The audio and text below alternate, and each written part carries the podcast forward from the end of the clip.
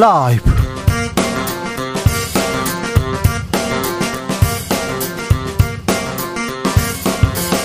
2022년 9월 6일 화요일입니다. 안녕하십니까. 주진우입니다. 역대급 태풍이라던 흰남노 동해 먼바다로 빠져나갔습니다. 하지만 제주와 포항을 비롯한 남부 지역 많은 피해 안겼는데요.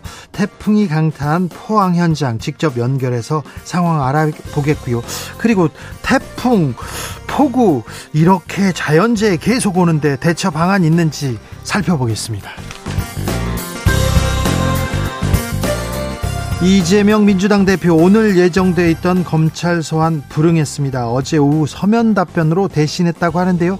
검찰은 오늘 오전 경기도청을 압수수색했습니다. 수사 어떻게 되는 걸까요? 민주당은 윤석열 대통령 고발하고 김건희 특검으로 역공 펼치고 있습니다. 장경태 민주당 최고위원과 이야기 나눠보겠습니다. 국민의힘 새 비대위 윤곽이 드러나고 있습니다. 주호영 전 비대위원장 안 맞는다고 합니다. 제안 왔지만 맞지 않겠다고 합니다. 박주선 전 국회 부의장 거론되고 있다는데요. 빠르면 내일 새 비대위원장 임명할 계획입니다. 하지만 비대위원은 또 누가 할 것인지 고민하는 분위기 역력합니다. 처가박당에서 논해보겠습니다. 나비처럼 날아 벌처럼 쏜다. 여기는 주진우 라이프입니다. 오늘도 자중차에 겸손하고 진정성 있게 여러분과 함께 하겠습니다. 태풍 흰남노, 아, 빠져나갔습니다. 그런데 오늘 아침 출근길 힘들었습니다. 그런 분들 많습니다. 빗길에 교통사고도 많았고요. 통제되는 구간 많습니다. 물이 차 있다더라, 구멍이 나 있다더라. 그런 소식 계속 들려옵니다. 퇴근길 이제 시작인데 퇴근길 잘 살펴서 잘 돌아가셔야 됩니다. 도로 사정은 어떤지 저희가 잠시 후에 자세히 알려드리겠습니다. 여러분의 퇴근길도 알려주십시오. 어, 안전하게 어, 다른 사람들도 다 무사 귀환할 수 있도록 귀가할 수 있도록 네 이렇게 지혜를 모아 보자고요. 그 정보를 공유해 보자고요. 샵 9730 짧은 문자 50원 긴 문자는 100원입니다. 콩으로 보내시면 무료입니다. 지금 어디 지나는데 여기는 뭐 사고 났어요. 여기 지나는데 여기는 괜찮습니다. 어디가 막히지 않습니다. 다 좋습니다. 자, 그럼 주진우 라이브 시작하겠습니다.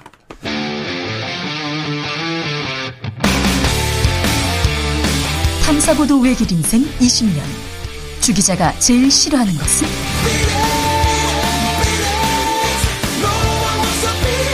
이 세상에서 비리와 부리가 사라지는 그날까지. 오늘도 흔들림 없이 주진우 라이브와 함께.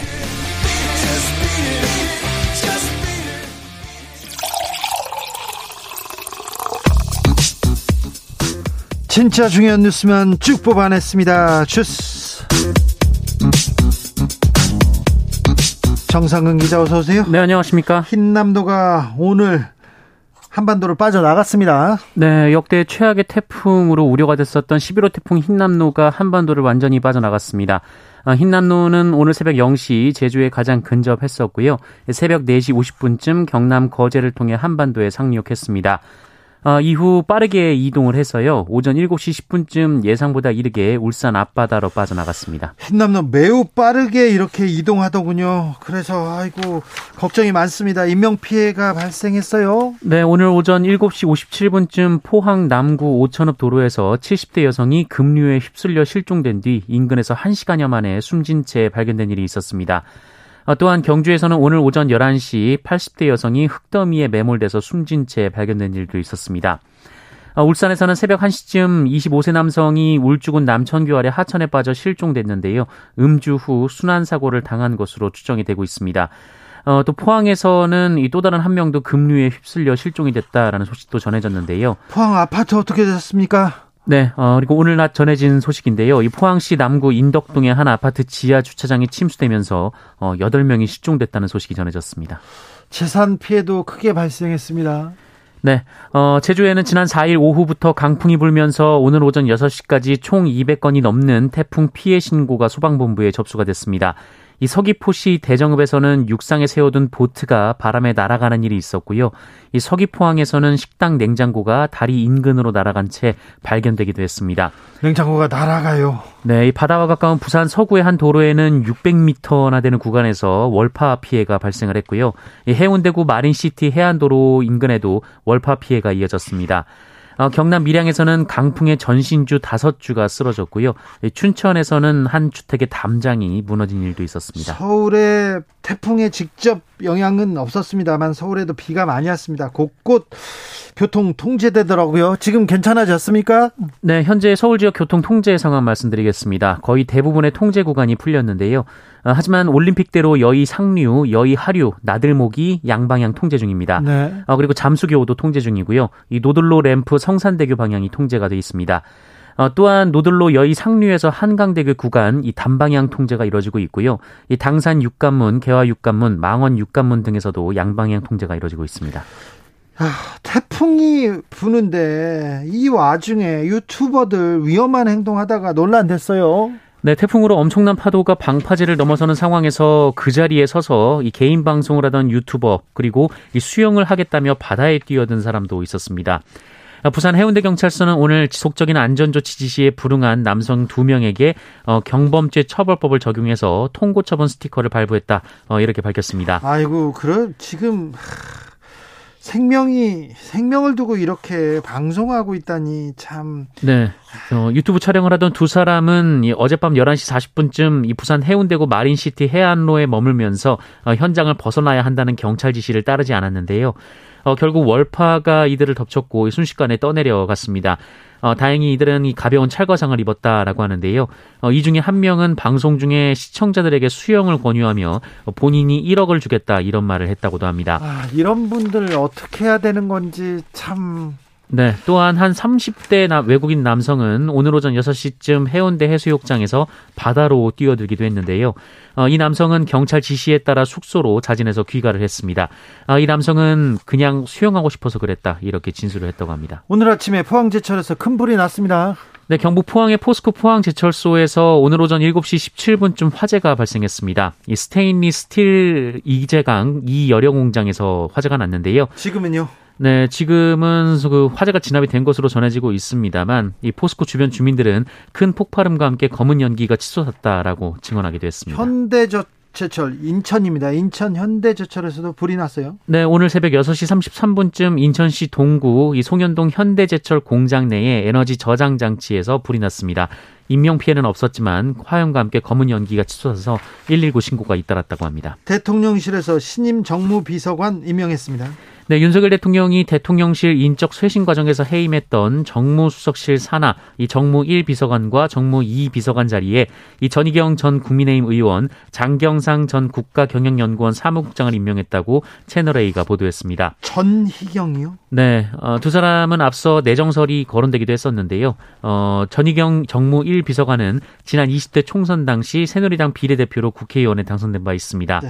어, 그리고 어, 장경상 이 비서관은 어, 새누리당 당직자 출신입니다. 대통령실의 정무비서관이라는 사람들은 그 국회 그리고 정치인들하고 이렇게 소통하는 자리입니다.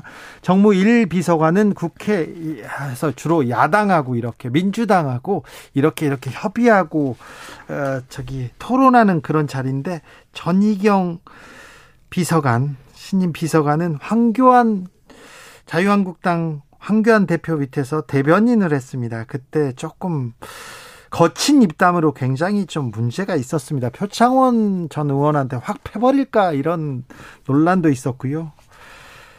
그런데 이게 야당 뭐 의원 전 의원이지만 뭐 패버릴까 이렇게 했던 분이 소통을 잘하겠다고 이렇게 임명하는데 어찌 이런 분만 임명하시는지 참 걱정이 됩니다. 걱정 진짜 걱정돼서 하는 소리입니다. 왜 이렇게 선택하는 카드마다 이분이 어떤 일을 이력이 있었고 어떤 자 박근혜 정부 시절에 화이트리스트가 있었습니다. 화이트리스트 수사 누가 했습니까? 윤석열 한동훈 검사가 했습니다. 그때 그때 정경련에서 보수 단체한테 돈 줘가지고 관제 시위했지 않습니까? 그 단체에 있었던 분이에요.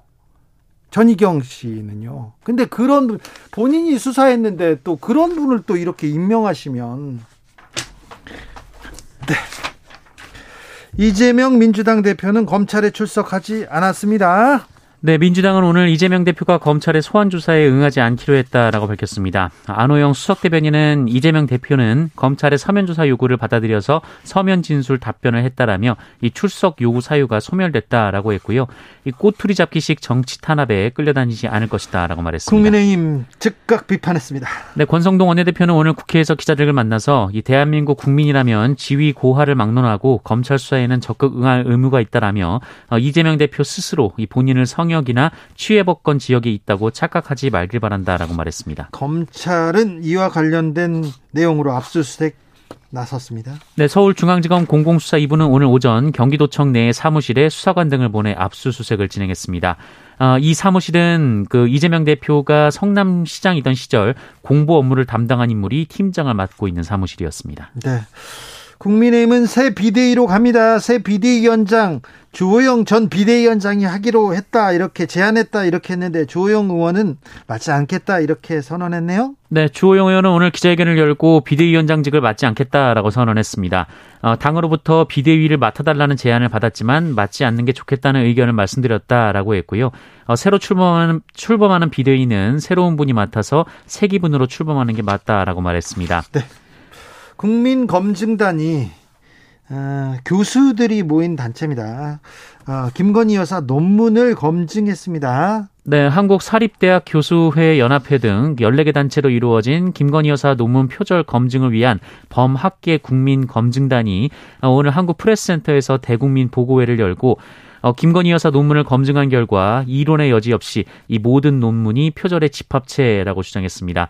어, 또한 그 수준 또한 학위 논문이라고 인정할 수 없다라고 했는데요. 어, 이들은 김건희 여사의 논문은 내용과 문장, 개념과 아이디어 등 모든 면에서 표절이 이루어졌다라면서 어, 특히 점집 홈페이지, 사주팔자 블로그, 해피캠퍼스와 같은 지식거래 사이트 등 상식 밖의 자료를 출처 명기 없이 무단 사용했다라고 지적했습니다. 논문에 대해서는 대통령실에서 명확하게 입장을 내는 게 맞는 것 같습니다. 이렇게 그냥 무시하고 넘어갈 일이 아닌 것 같은데 어, 대통령실에선 아무리 불러도 대답 없습니다. 김건희 여사도 대답이 없습니다. 국민의힘 소속 서울시 의원들이 김건희 여사 무혐의 처분을 촉구했다고요? 네, 국민의힘 이종배, 이승복 서울시 의원이 오늘 서울 어, 서울중앙지검 현관 앞에서 기자회견 열고 이 도이치모터스 주가 조작 의혹 수사를 진행 중인 검찰에 무혐의 처분을 해달라라는 탄원서를 제출했습니다. 아니 서울시 의원들이 이 검찰 수사에 대해서 무혐의 처분을 해라 이런 얘기를 했다고요? 네, 김건희 여사나 윤석열 대통령이 특정인에게 주식 거래를 일임했을 뿐 그 이상 관여하지 않았다고 말했기 때문에 네. 김건희 여사는 도이치모터스 주가 조작 사건과 무관하다라고 주장했습니다. 서울시 의원들이 어떻게 잘 알고 이런 얘기를 했나요? 참 알겠습니다. 네, 촉구했습니다. 문재인 전 대통령 사저 앞에서 욕설을 하던 극우 유튜버 구속됐습니다. 네, 인천지법은 어제 오후 문재인 전 대통령 부부를 모욕한 혐의 등을 받는 이 보수 성향의 유튜버 안정건 씨를 구속했습니다. 어, 법원은 도주할 우려가 있다라고 판단했습니다. 서울시 의회가 세월호 유가족들이 설치한 기업 공간을 철거하라고 통보했어요? 네, 4.16 세월호 참사 가족 협의회와 4.16 연대에 따르면 이 서울시 의회 사무처가 지난 1일 공문을 통해서 이 기업 공간을 자진 철거하지 않을 시 행정 대집행을 하고 변상금을 부과하겠다며 이 추석 이후에는 기업 공간의 전기 공급도 차단하겠다라고 밝혔다고 합니다. 지난 지방선거에서 서울시 의회는 국민의힘이 다수당 어, 다수를 점하게 됐습니다. 그리고는 아, 세월호 유가족들이 설치한 기업 공간 철거하라고 통보했다고 합니다. 코로나 상황 어떻습니까? 네, 오늘 코로나19 신규 확진자 수 99,837명입니다. 어제보다는 크게 늘었습니다만 일주일 전과 비교하면 15,000여 명 정도 적고요. 어, 화요일에 발표된 확진자 수 기준으로는 광복절 연휴 때를 제외하면 6주 만에 10만 명 밑으로 떨어졌습니다. 이제 좀 줄어들고 있는 거는 분명합니다. 지금 유행에서 조금 내려가고 있는 것 같습니다. 위중증 환자는 어떻습니까? 네, 재원 중인 위중증 환자 수 536명으로 어제보다 26명 줄었고요. 이 사망자 환자 사망자 수는 44명이었습니다. 주스 정상근 기자와 함께했습니다. 감사합니다. 고맙습니다. 태풍 흰남노 제주와 남부 지역을 강타했습니다. 오늘 포항에서 태풍으로 인해서 많은 피해 있다고 하는데요. 현장 연결해서 좀 자세한 상황 물어보겠습니다. KBS 보도국 어, 포항시 지역 전문 통신위원 은종현 씨 나와 계십니까? 은종현 선생님. 상황이 지금 좀 고르지 않은 것 같습니다. 다시 연결하겠습니다. 포항에서 특별히 한 아파트 지하 주차장에서 안내 방송을 듣고 차를 꺼내러 갔던 여러 사람들이 실종됐는데 그 상황은 어떻게 됐는지 좀 물어보겠습니다. 은종현 위원님 나와 계십니까? 네, 나왔습니다. 네. 현재 포항 날씨는 어떻습니까? 지금 아주 쾌청합니다. 태풍이 가니까 또 쾌청하죠. 예, 태풍 가고 바람도 없고 뭐 강풍도 다 어, 제거되고 지금 남은 것은 수해나고 침수된 지역 이재민만 남아 있습니다. 자, 포항의 피해가 크다는데 피해 상황 어떻습니까? 아, 뭐 전반적으로 어, 어 태풍이 몰고 가는 그 감통되면서 네. 지역 지역 그 저지대에는 어, 많은 피가 고, 어, 비가 고여가지고 오늘 오전까지 어, 아직까지도 지하실 같은 데는 어, 배출 못 시키고 있습니다. 그 지하에 여러 명이 좀 실종됐다는데 차를 꺼내러 들어갔던 여러분이 지금 아 지금 아직도 실종 상태입니까? 예, 아직까지 상황을 지금 제가 다 파악은 못했지만은 지금 파 제가 상태를 제가 어, 준비하고 지금 점검하고 있는 상태입니다. 물을 네. 아직까지 배출을 다 못했기 때문에 아, 물을 아직 못 아. 빼고 있고 물 빼고 네. 있는 단계군요. 예, 예, 진행, 진행 주고 있습니다. 네. 오늘 그 시민들 구조하기 위해서 해병대 장갑차 이렇게 출동하는 거 보이던데. 예, 예. 해병대 장갑차가 왔습니까?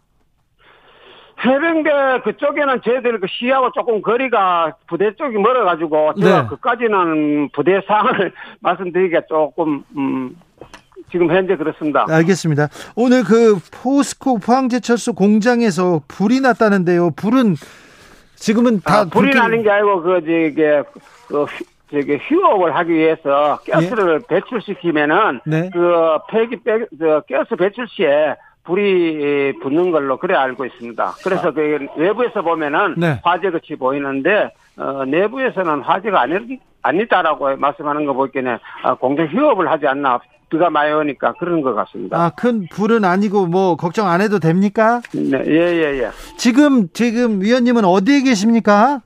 지금 창포동 친수 현장에 지금 봉사 활동을 있습니다. 그래요? 어떤 일 하고 네. 계십니까? 지금 그 가게라든가 주택에 가게 도구 어, 하고 정리 정돈하고 세척하고 이 활동을 지금 나가 하고 있습니다. 아, 저 비피 이번에 태풍 피해 좀 큽니까?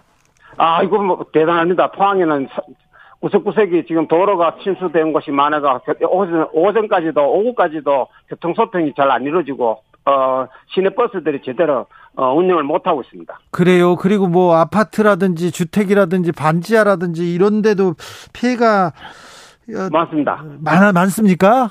예, 예, 아직도 물 어, 배출 못 시고 지금 지금 진행시키는 데도 있고 계속해서 지하 아파트 주차장은 아주 그 차가 어, 잠긴데도 가능성이 있습니다. 네. 어, 피해 복구 작업 이제 앞으로 어떻게 어떻게 해야 됩니까? 어, 내일부터 우리 전국 자율방재단 어, 중앙회 어, 연합회에서 어, 지원받기로 했고 경상북도 내에 어, 방재단을 지원받기로 했습니다. 그래요? 네. 예, 예. 고생 많으세요. 계속해서 네, 좀 예. 애써 주십시오. 예, 감사합니다. 네, 네. KBS 보도국의 포항시 은종현 지역 전문 통신위원 연결해서 포항 상황 이렇게 알아봤습니다. 포항시는 배수 작업이 12시간 이상 걸릴 것으로 좀 보고 있습니다. 본격적인 배수 작업이 끝내 끝나야 수색이 이루어질 것 같은데요. 아, 포항 한 아파트에 이 잠겨 있다고 하는데 실종자 빠른 시일 내에 구조되기를 아, 빌고 있겠습니다.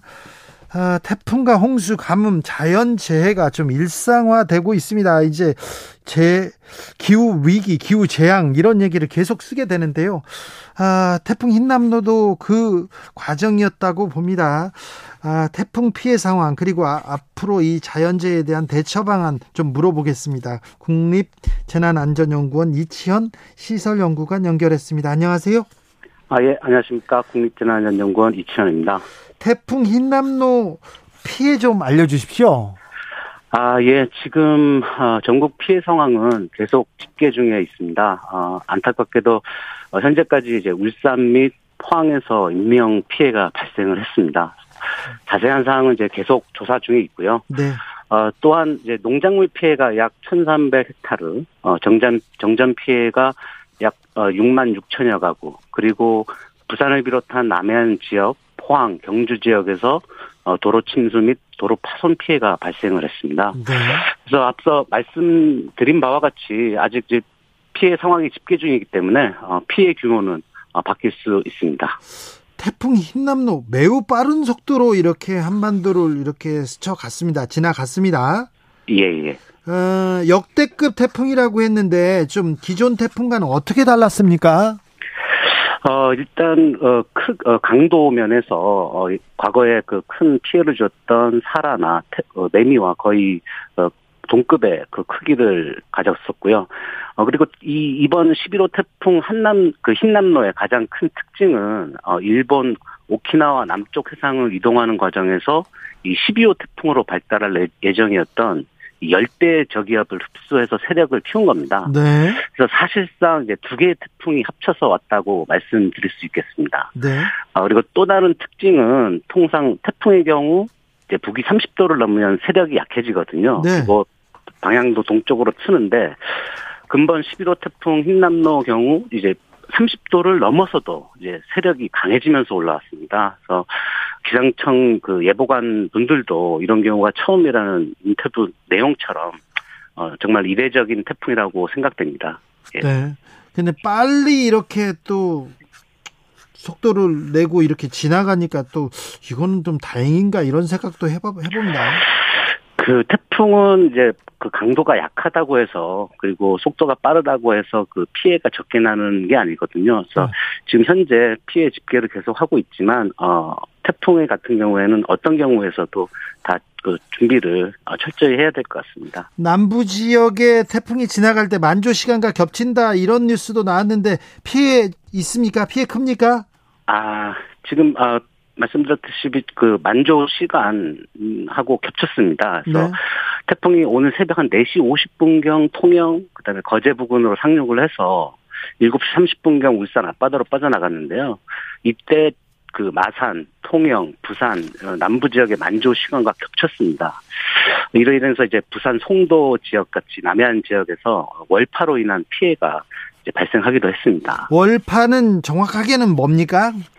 아, 이제 그 파도가 이제 그 방파제 위로 넘어오면서 이제 그 해, 해수위가 높고 그리고 그 강한 바람이 불면서 월파가 발생을 하는데 파도가 넘어온다고요? 그렇죠. 파도가 강력한 힘을 가지고 넘어오면서 이제 그 시설물들을 파괴하는 것을 월파라고 합니다. 네. 어, 예. 가을 태풍 특별히 피해가 좀 큰데요. 수확기 농작물 타격을 주기도 하고요. 가을 태풍이 남았습니까? 이제 흰남노로 끝났습니까? 아, 지금 국가태풍센터에서 이제 보고서에 의하면, 어, 지난 48년간 연평균 한 26개 정도 태풍이 발생을 했고, 그중 우리나라 영향을 미친 태풍이 한 3.2개 정도로 어, 보고되고 있습니다. 그래서, 어, 태풍 흰남노는 한반도를 벗어났지만, 어, 또 다른 태풍이 발생하고, 한반도로 올 가능성이 있다는 거죠. 예. 또한 주요 특징이 이제 강도가 점점 강해져, 강해지고 있다는 겁니다. 여기서 아까도 말씀드렸지만 중요한 것은 태풍의 강도가 강해지고는 있지만 반면 태풍의 강도가 작다고 해서 피해 규모가 작은 것은 아니라는 것을 말씀드리고 싶습니다. 아니 강해지면 더 무섭잖아요. 근데 앞으로 예. 어, 흰남노에서도 보고요. 8월 8일 날 포구에서도 보는데 우리 이제 앞으로 이 재난 어떻게 대비해야 됩니까? 태풍 어떻게 대비해야 됩니까? 아, 그 요번 기상청에서도 어, 미리 그 말씀을 드렸지만 어, 상상할 수 없을 정도의 태풍을 상상하라고 이제 기상청, 기상청에서도 어, 자주 그 말씀을 드렸는데 어, 마찬가지로 앞으로 벌어질 어, 그 발생할 수 있는 재난의 형태 그리고 크기 강도 등은 우리가 상상할 수 없는 정도의 재난이 발생할 수 있거든요. 그래서 이런 경우 어 그 다양한 연구와 그리고 강력한 대비 그리고 무엇보다 중요한 것은 어 중앙정부 및 지자체의 각종 강화된 예방 활동 그리고 언론 및 어, 국민 여러분들의 태풍 위험에 대한 적극적인 관심이 필요하다고 생각합니다. 네. 알겠습니다. 이번 태풍에 고생 많으셨습니다. 감사합니다. 아, 예, 감사합니다. 국립재난안전연구원 이치현 시설연구관이었습니다. 7598님께서 전북 전주는요, 올해 오전에는 좀 흐리더니 지금 맑습니다. 아, 지역 뉴스 보니까요, 한옥마을 담장이 일부가 태풍으로 무너졌다고 합니다. 큰 피해 입은 지역도 있는데 모두들 힘내세요 얘기합니다. 아, 한옥마을 담장이 넘어졌군요. 전북 전주에서는 6799님 태풍 피해 입으신 분들께 위로의 말씀 올립니다. 빨리 복구하고 일상으로 돌아가셨으면 하는데 네, 전 국민들이 응원하고 기원하고 있습니다. 교통정보센터 다녀올까요? 이현 씨. 주진우 라이브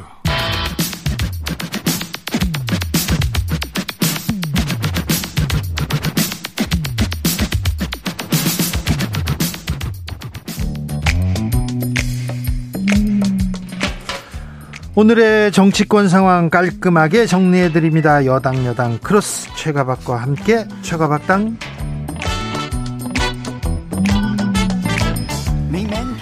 여야 최고의 파트너입니다. 주진우 라이브 공식 여야 대변인입니다. 최형두 국민의힘 의원 안녕하세요.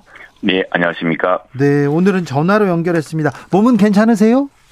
네, 아유 태풍 때문에 저희 지역이 12년 전에 태풍 매미 때 예. 어, 폭풍 해일로 저 침수된 적이 있었습니다. 예. 그래서 상당히 그 해일 방벽도 세우고 여러 대비를 많이 했습니다만 워낙 초대형급 태풍이라 그래가지고 아주 긴장을 많이 했습니다. 긴장도 많이 하고 해서 그런지. 그래가지고 몸이 안 좋군요.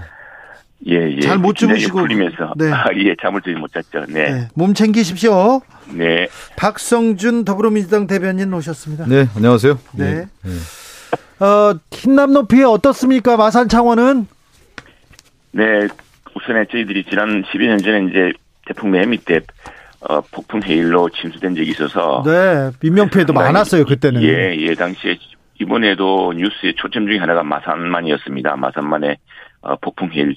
마침 태풍이 상륙하는 시점이 예. 만조 시기와 같아서 그럴 경우에 이제 이 밀물이 폭풍과 함께 그냥 도심을 덮칠 수 있다 이런 걱정들이 많았는데요. 그, 그 사이에 이제 저희들이 해양수산부랑 해서 창원시청과 합포구청과 이렇게 해서 대비를 좀 했습니다. 그래서 네. 그 해안간에 좀 침수 가능성이 있는 곳에 해일 방벽을 만들었습니다. 평소에는 이렇게 보드워크, 그러니까 걷기일로 되는데 해일이 오게 될 것 같으면은 이 기계 유압식으로 기입을 시켜서 벽을 만들고 해수 펌프도 또 그 만들고 해서 준비를 좀 했고요. 그 준비 탓인지 네. 어큰 피해가 없이 넘어갔습니다. 또 하나는 네. 어 언론에서는 이제 만조기에 태풍이 치면은 그 폭풍 해일이 될 것이라 그랬는데 이게 밀물도 밀물에 따른 그 바닷물의 수위도 그 달에 따라서 이게 그 음력으로 몇, 며칠이냐 그렇죠. 며칠이냐에 따라 네. 다릅니다. 네. 마침 네. 산물대가 되어서 여느 날보다는 조금 만조 수위가 낮았습니다. 그런 네. 것들도 어, 자연의 좀 도움을 받은 것 같습니다. 큰 저, 흰남노가 왔지만 대비를 잘했고 또 조금 조금 그래서 피해를 줄일 수 있었네요. 네네, 네, 최영두 네, 의원님은 지역에 가서 그렇게 고생하시고 지금 태풍 피해 이렇게 막으려고 고생하는 것 같은데 국민의힘에서는 비대위 새 비대위를 꾸리려고 고생하는 것 같아요. 이게 이제 우리로서는 어떤 딜레마에 빠진 꼴이 되기 때문에 어쨌든 매듭을 풀어야 되고 실타리를 풀어야 되는 아마 상황이 있는 것 같습니다. 그러나 뭐 지금 말씀하셨다시피 여야 모두 아니 남해안에는 지금 호남 지역, 경남 지역, 경북 지역 이쪽은 초대형 태풍이 역대급 태풍이 온다고 며칠 동안 긴장하고 온통 비상이었는데 서울에서는 무슨 이런 무슨 전쟁이니 무슨 이런 짓을 하면서 세상에 정치가 이렇게 민생으로부터 동떨어질 수 있나라는 비판이 높았습니다. 그렇죠. 지역에선 그 얘기 더 하죠. 네네. 그러니까 그렇습니다. 태풍이라고 하는 것은 예고된 태풍이지 않습니까? 네. 그런데 대비를 해야 된다는 게 나오고 또 예고가 됐지만 생각보다 더 큰 피해가 올 수도 있는 거기 때문에 네. 그에 따른 또 사후 조치도 다 있어야 되는 건데 정치권도 마찬가지거든요. 태풍과 같은 것들이 올 때가 있단 말이에요. 예고된 태풍이 있고 그런데 인위적으로 생기는 경우도 많아요. 뭐냐면 태풍도 자, 준비를 잘못하고 대비를 못해서 뚝이 무너지고 인명 피해가 나고 손실이 더 클 수도 있는 거 아니겠습니까? 네. 정치도 마찬가지인 것 같아요. 저는 지금 국민의힘 비대위에 대한 얘기를 좀 하셔서 들어보면 이걸 태풍에 비교해 보면 국민의힘은 인위적 태풍을 만든 거예요. 비상 상황과 비상 사태를 이준석 당대표를 쫓아내기 위해서 어, 축출하기 위해서 인위적인 비상 상황, 비상 사태를 만든 거 아니겠습니까? 비상 대책 위원회라는 것이 그렇게 만들어진 거기 때문에 피해가 클 수밖에 없는 거죠. 어, 그 태풍에서 준비가 제대로 안 됐으면 그것이 얼마나 큰 피해로 이어집니까? 그런데 지금 당연히 내용이 커질, 커질 수밖에 없고 그것이 일순간에 해결될 수 있는 문제가 아니다. 더욱더 시간이 걸릴 수밖에 없는 문제인 것이죠. 주호영 의원이 비대위원장, 새 비대위원장 고사했습니다. 추석 전에 비대위원장, 새 비대위원은 꾸려집니까? 네, 당에서는 뭐 여러 인선을 할 테고 또 논의를 모아가겠죠. 조영 비대위원장이 맞지 않을 것이라는 건 저는 뭐 개인적으로 어느 정도 짐작을 하고 있었습니다. 어, 조영 비대위원장이 당초에도 굉장히 어려운 상황에서 어, 어쨌거나 비대위가 아니고서는 풀기 어렵다라는 당내 뭐 원총의 결론에 따라서 어, 비대위라는 좀 어려운 자리를 맡았었죠. 맡았었는데 가처분 판사의 결정에 따라서 이제 이게 비대위인지 안 됐는데 아마도 근데 이제 그 조영 비대위원장을 다시 어 추대하자 다시 조영 어, 오늘 비대위원장 하자고 했던 것은 그만큼 이 상황을 내용 상황을 수습하고 또 지금 처한 여러 가지 정책적 위기도 돌파해낼 수 있고 대통령이라든가 대통령실이라든가 또 당내 야당과의 관계도 폭넓게 풀어낼 수 있다는 뭐 그런 기대가 있었기 때문에 네. 또 다시 이제 추대하려고 했던 것 같아요. 그리고 그런 요청을 받으라고 그랬고요. 그런다 어, 본인 주호영 어, 대표 본인이 원내대표 본인이 이건 최수련 세부대에 담아야 되고 어, 이건 좀 어렵다라고 하는 그런 이제 말씀하시면서 고사를 하신 거죠. 아, 저, 되면은, 저, 도 한 말씀 예. 좀 드리면, 네네, 네. 그러니까 제가 이 방송에서 아마 최영두 의원님과 그런 얘기를 했잖아요. 초기 원내 대표 할 때 최영두 의원님은 주호영 원내 대표와 같이 일을 했고 저는 김태현 대표가 일을 했는데 네. 그때 리더십 체제를 보면 주호영 원내 대표가 일을 잘했습니다. 네, 합리적이고 원만하고 잘했고 그렇기 때문에 지금에 있는 난국을 관리형으로서의 주호영 비대위원장이 맞을 것이다라고 네. 저도 이제 이 방송에서 얘기를 했는데 네. 이거는 이제 물이 건너간 거예요. 왜 그러냐면 이준석 당대표가 그 직무정지 가처분 신청을 내지 않았습니까? 네. 일부 법원에서 인용이 됐다고 하면 주호영 원내대표는 판사 출신 아닙니까? 예. 법원의 결정은 당연히 받아들여야 되고 이 부분에 대해서는 인정을 하고 물러나야 되는 거죠. 그런데 문제는 더 큰 문제가 뭐냐면 주호영 비대위원장만은 견줄 만한 사람을 찾기가 어려울 거예요. 예. 국민의힘 내부에. 이미 찾았으면 나왔겠죠. 근데 저는 인물란에 허덕이고 있는 것이 국민의 힘이고 결국 인물의 상징성을 통해서 그 문제를 해결하고 진단하고 풀어갈 수가 있는 건데 저는 리더십 체제가 형성되기가 어려울 것이다. 찾기가 되게 어려울 것이다라고 봐요. 박주선 전 국회 부의장이 떠오르고 있다는데요. 새 비대위원장으로 유력하다는데요. 어떻습니까, 최영도 의원님? 네, 박주선 뭐 전 국회 부의장께서는 국회 부의장까지 하신 중진이시고 또 호남 광주 출신의 호남 출신의 또 어, 정신이시죠. 그리고 통합적인 그런 능력에서 아주 대단한 그 리더십을 갖고 계시다고 생각을 합니다. 아우를 수가 있고 또 지난번에 대통령 그 취임식 예 취임식을 준비하셨던 그 통합의 행사를 준비하셨던 분이기 때문에 상당히 금명되고 또 당선 끝나 박주선 부의장께서 수락하실지 어떨지 모르겠습니다. 근데 저는 이 생각합니다. 지금 뭐 우리 박 의원님 말씀 잘하셨는데 지금 뭐 어차피 국회가 시작되었기 때문에 이제 원내 정당으로 가야 됩니다. 오히려 아마도 초점은 어, 추석 전후에 이 비대위 출범과 함께 그 자리를 내려놓기로 하고 새롭게 이제 원내대표 새로운 원내대표를 어 우리 의원총회 뽑도록 이렇게 사실상 밝혔던 지금 권성동 원내대표 후에 누가 새로운 원내대표가 되어서 예. 어 지금 저 정기국회와 여러 가지 예산안 법안들을 이끌어 나갈 것이냐 이런 문제 같고요. 지금 앞으로 또 또 뭐 윤석 전 대표가 또 가처분 결정을 내지, 낸다고 하지 않았습니까? 예, 예 그렇게 되면 또뭐 가처분 판사 결정 판사의 결정이 있을 텐데 네. 그것이 어떻게 나오든 어떻게 나오든 어 원내 대표 중심으로 원내 대표가 대행하는 그런 체제가 불가피합니다. 비대위원장을 해도 원내 대표가 그때 어, 비대위원장을 임명 임명하는 이런 그 방식으로 돼야 되기 때문에 비대위원장에 그, 또 원내 대표까지 새로 또 뽑아야 됩니다. 그래서 저는 예. 아, 원내 대표가 이제 새롭게 선임되고 나면은 그 의원총회에서 이제 의원들이 투표로 결정하는 것이죠. 네. 그렇게 하고 나면은 새로운 그래서 저는 이 기회에 차라리 좀 원내 정당으로 이제 원내당 원내 정당 중심으로 가자. 예. 이 내용이 자꾸 확대됐던 것도 당 대표를 둘러싼 또 뭐 당 대표 이후에 비대위로 둘러싼 그런 논란인데 여러 차례 원내 정당으로 가자 얘기하셨어요? 그렇습니다. 지금 네. 100일 동안 이 국회는 이제 지금 국회 내에서 원내 정당끼리 정말로 치열하게 토론하고 네. 머리를 맞대지 않으면은 해결할 수 없거든요. 저는 의원님. 앞으로도 국민의힘 어렵다고 봐요. 왜 그러냐면 네. 이준석 당 대표, 김종인 대표 네. 이런 체제는 보수당의 새로운 변화와 혁신에 대한 국민의 여망을 담는 그릇이 됐어요. 그것이 담았기 때문에 그래도 대통령 선거에서 국민의힘이 이길 수 있는 토대가 됐던 겁니다. 네. 근데 지금 윤석열 대통령 당선 이후에 국민의힘의 모습을 보면 이명박 박근혜 정부의 과거의 퇴행적 모습으로 가고 있단 말이에요. 그것을 탄핵의 강이라고 하는 표현을 썼잖아요.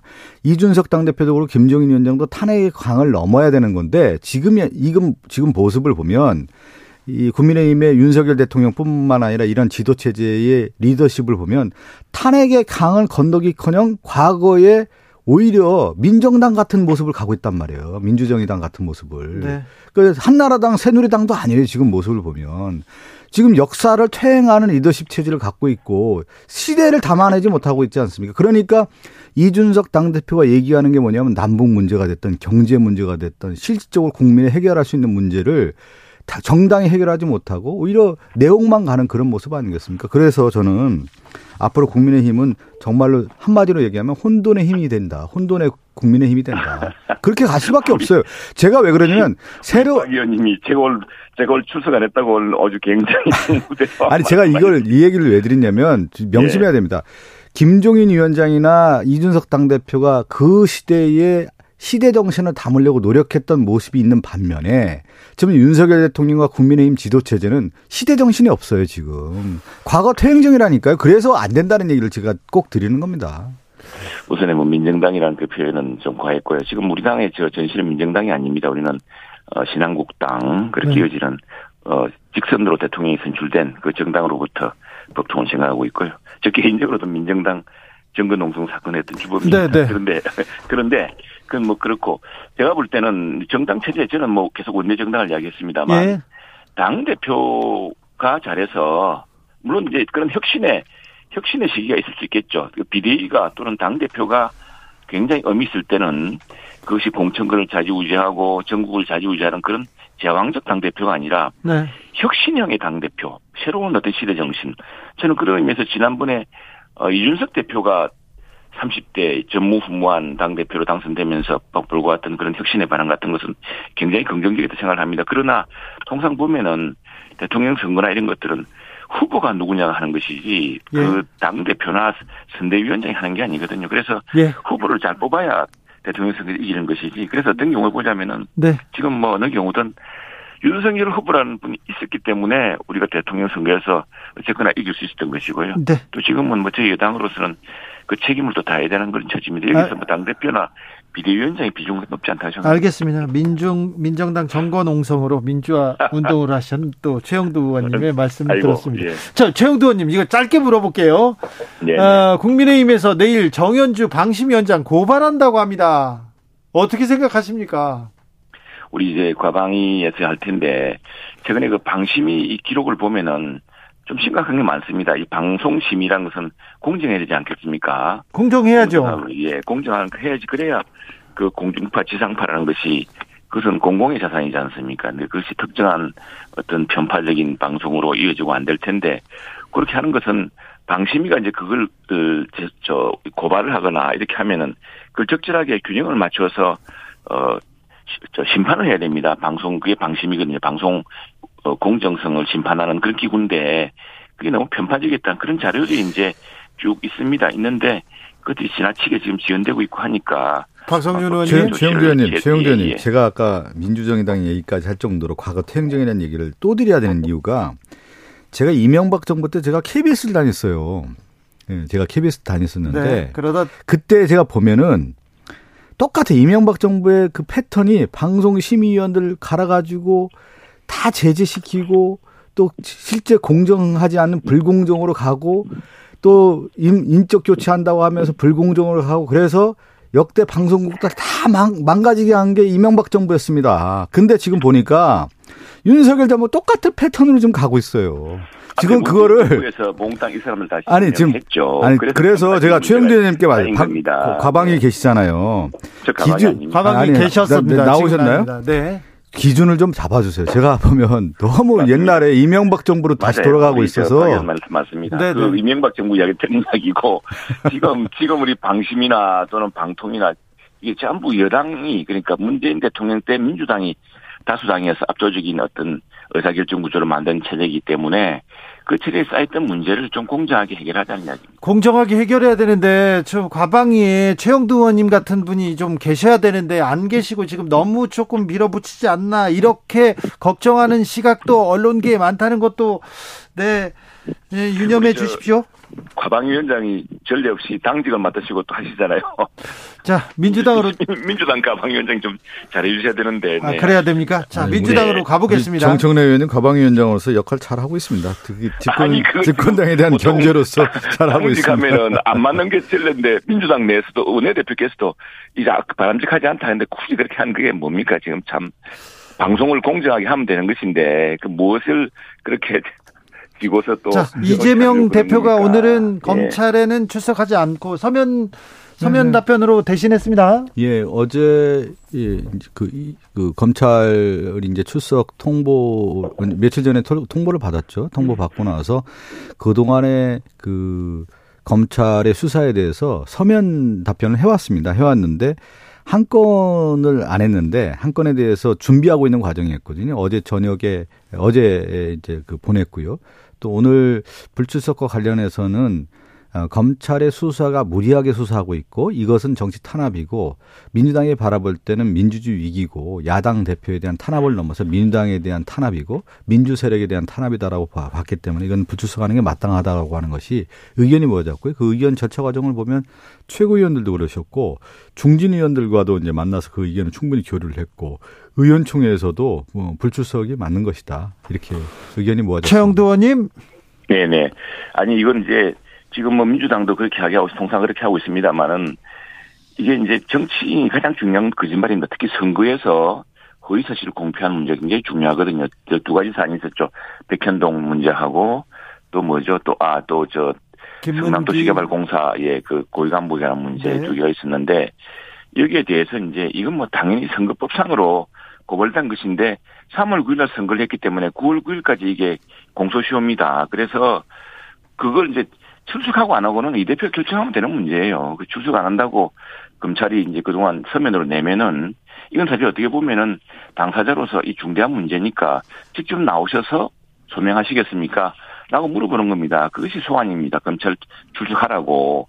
그 안 나와도 강제로 구인할 방법도 없고요. 그건 그 문제를 진짜 그 사실이 아니다고 당당히 주장할 수 있으면은 그리고 그건 허위 사실을 말한 것이 아니다고 주장할 수 있으면은 서면이든 뭐든 법정에서는 나중에 다 밝히면 되는 문제입니다. 근데 그걸 가지고서 태풍이 온다고 남쪽에 남해안의 국민들은 온통 긴장하고 불안해하고 있는데 무슨 전쟁입니까? 지금 제가 자 요거의 핵심을 우리 저 시민들이 좀 아셔야 될 것 같은데 아, 이 사건에 대해서 지금 검찰에서는 어, 허위사실 공표, 공직선거법 위반으로 이제 수사를 진행해 왔는데 내용을 보면요.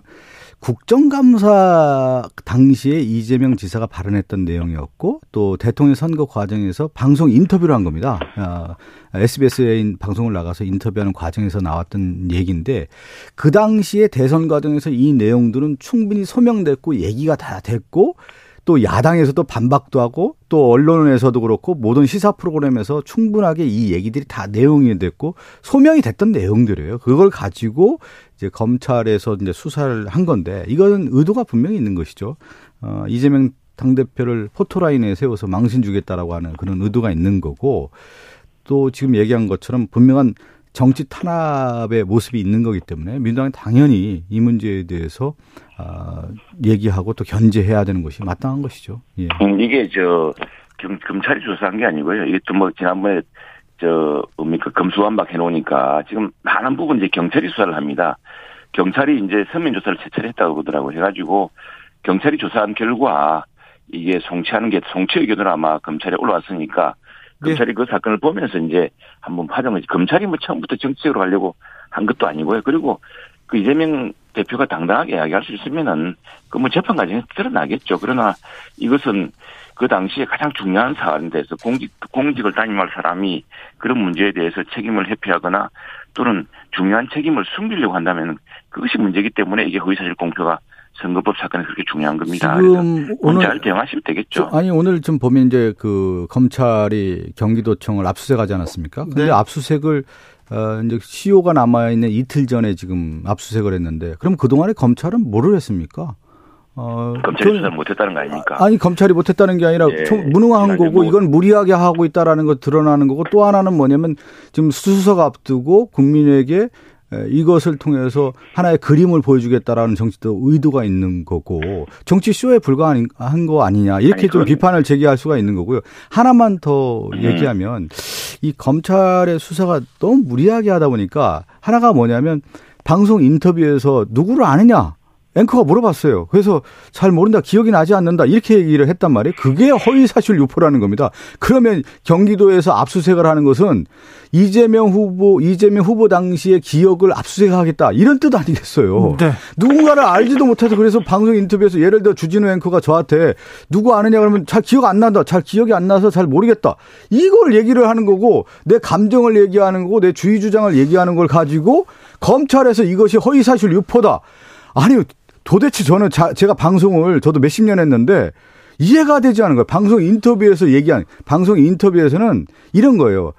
앵커가 물어보면 저는 방어권이 있는 거예요. 거기에 대해서. 그리고 또 앵커는 반론권도 있는 거고 이거에 대해서 그러면 잘못됐다라는 생각을 갖고 있는 야당은 논평을 또 내는 겁니다. 대변인이. 그래서 이 사실 규명은 하라고 내고 그러면 그 사실 규명하라는 논평을 받고 네. 또 후보는 거기에 대해서 반박하고 예. 이게 민주주의 과정이에요. 근데 저는 언론 인터뷰 하는 과정에서 내가 기억나지 않는다 이 단어 하나를 가지고 선거법 이후로 고소하고 고발했다는 게 이해가 안 되고 이걸 가지고 건이 된다라고 수사하는 것 자체가 민주주의의 유익이고 표현의 자의 유익이고 이거 헌법상의 가치에 굉장한 훼손인 것이다 이렇게 아, 얘기하고 네. 싶어요. 예, 제, 우리 저 박 의원님이 대변인으로서 네. 뭐 당연히 그렇게 이야기하시겠지만 아, 니 이거는 제가 얘기한 게 방송을 오랫동안 해왔기 때문에 아니, 이거를 얘기 좀 하십시다. 예, 예 알겠습니다. 최영도 의원한테 아니 오늘 이거 이 문제는 네. 너무나 중요한 문제죠. 중요하죠, 중요하고 네. 자이 거짓말이라는 게 얼마나 중요하냐면 사실은 민주당 이전에 도지사 경선 과정에서 아마도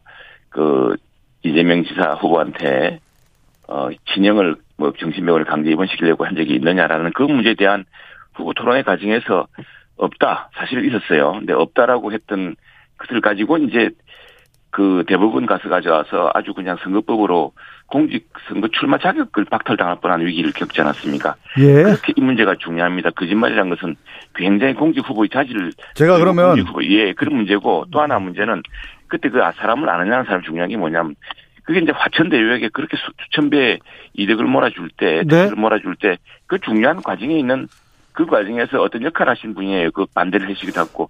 근데 그런 네. 사람에 대해서 그건 이제 이재명 후보가 네. 거기에 관련이 있냐 없냐를 보여줄 시간이 다 됩니다. 박성준 의원님 잠깐 갔다 올까요? 이거는 그렇게 되면은 대통령 선거 과정에서 윤석열 대통령도 후보 시절에 지금 나오고 있는 김건희 여사의 도이치모터 주가 조작과 관련해서 TV 토론에서 윤석열 대통령이 한 얘기가 있습니다. 이것이 근데 임건희 여사가 주가 조작한 정황과 사실이 드러나지 않습니까? 그랬을 경우에 당연히 그러면 허위사실 유포와 관련돼 있다라고 해서 지금 민주당에서 윤석열 대통령 그러니까 당시 후보 시절에 얘기했던 것을 지금 검찰 고발한 상황이기 때문에 어 저는 이러한 과정들이 결코 이제 민주주의의 발전 과정에서 좋은 모습은 아니다. 그러니까 지금 검찰에서 이러한 행동 자체가 행위 자체가 정치적 의도를 갖고 하는 모습이라는 거예요. 그런데 지금 국민의힘에서 같이 준동해서 이렇게 예, 일을 하고 있다라는 것 자체가 저는 이 정치인으로서 민주주의 과정을 지켜보는 과정에 있어서 저는 참 안타깝다. 그 그런 면에서 최영도 언론인 출신이기 때문에 이러한 면을 30초 다 지적을 해줘야 된다는 말씀이죠. 그 이제 그. 그 사안, 그 허위사실 문제 중에 하나는 시민단체가 고발한 겁니다. 시민단체가 검찰에 고발했기 때문에 경찰에 고발했기 때문에 수사가 이루어지는 것이고요. 또 그리고 심지어 그 1인 매매 했다는 거 아닙니까? 김건희 여사가 1인 예. 매매를 당시 했고 손해봤다는 것이 그때 이제 그 윤석열 대통령이 후보 당시에 TV 토론 답변이었습니다. 최영도 의원님. 그러니까 어긋나지 않은 사안을 가지고 추석 인사하셔야 돼요, 이제. 시간 다 됐어요. 네. 네네. 최영도 의원님 네. 건강하시고요. 예, 예. 더 건강한 아이고, 모습으로 뵙고 추석 잘 보내시기 바랍니다.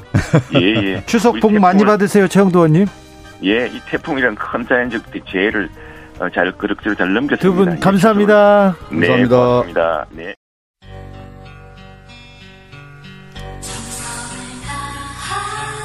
정성을 다하는 국민의 방송 KBS 주진우 라이브 그냥 그렇다고요.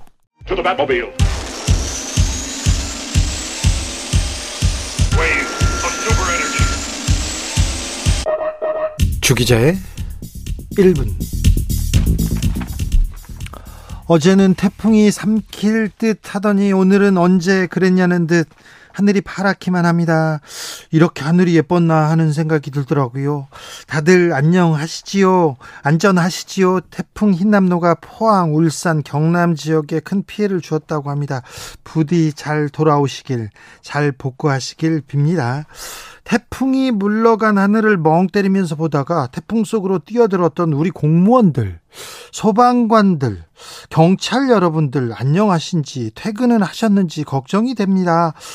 어, 태풍이 몰아칠 때 출동한 해병대 장갑차 덤프트럭도 무사한지 궁금하고요.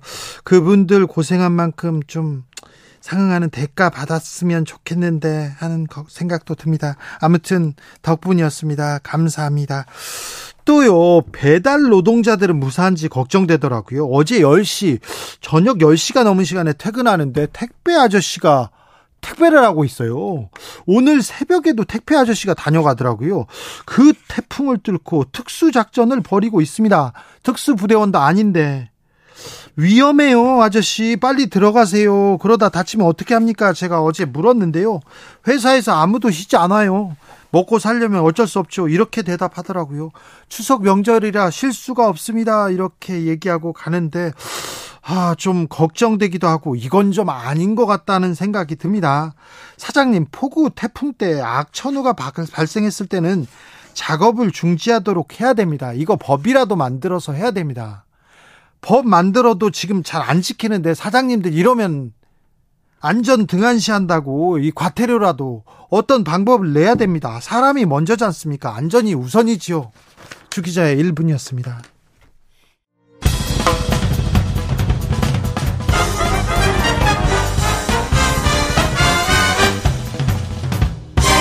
훅 인터뷰. 모두를 위한 모두를 향한 모두의 궁금증 훅 인터뷰.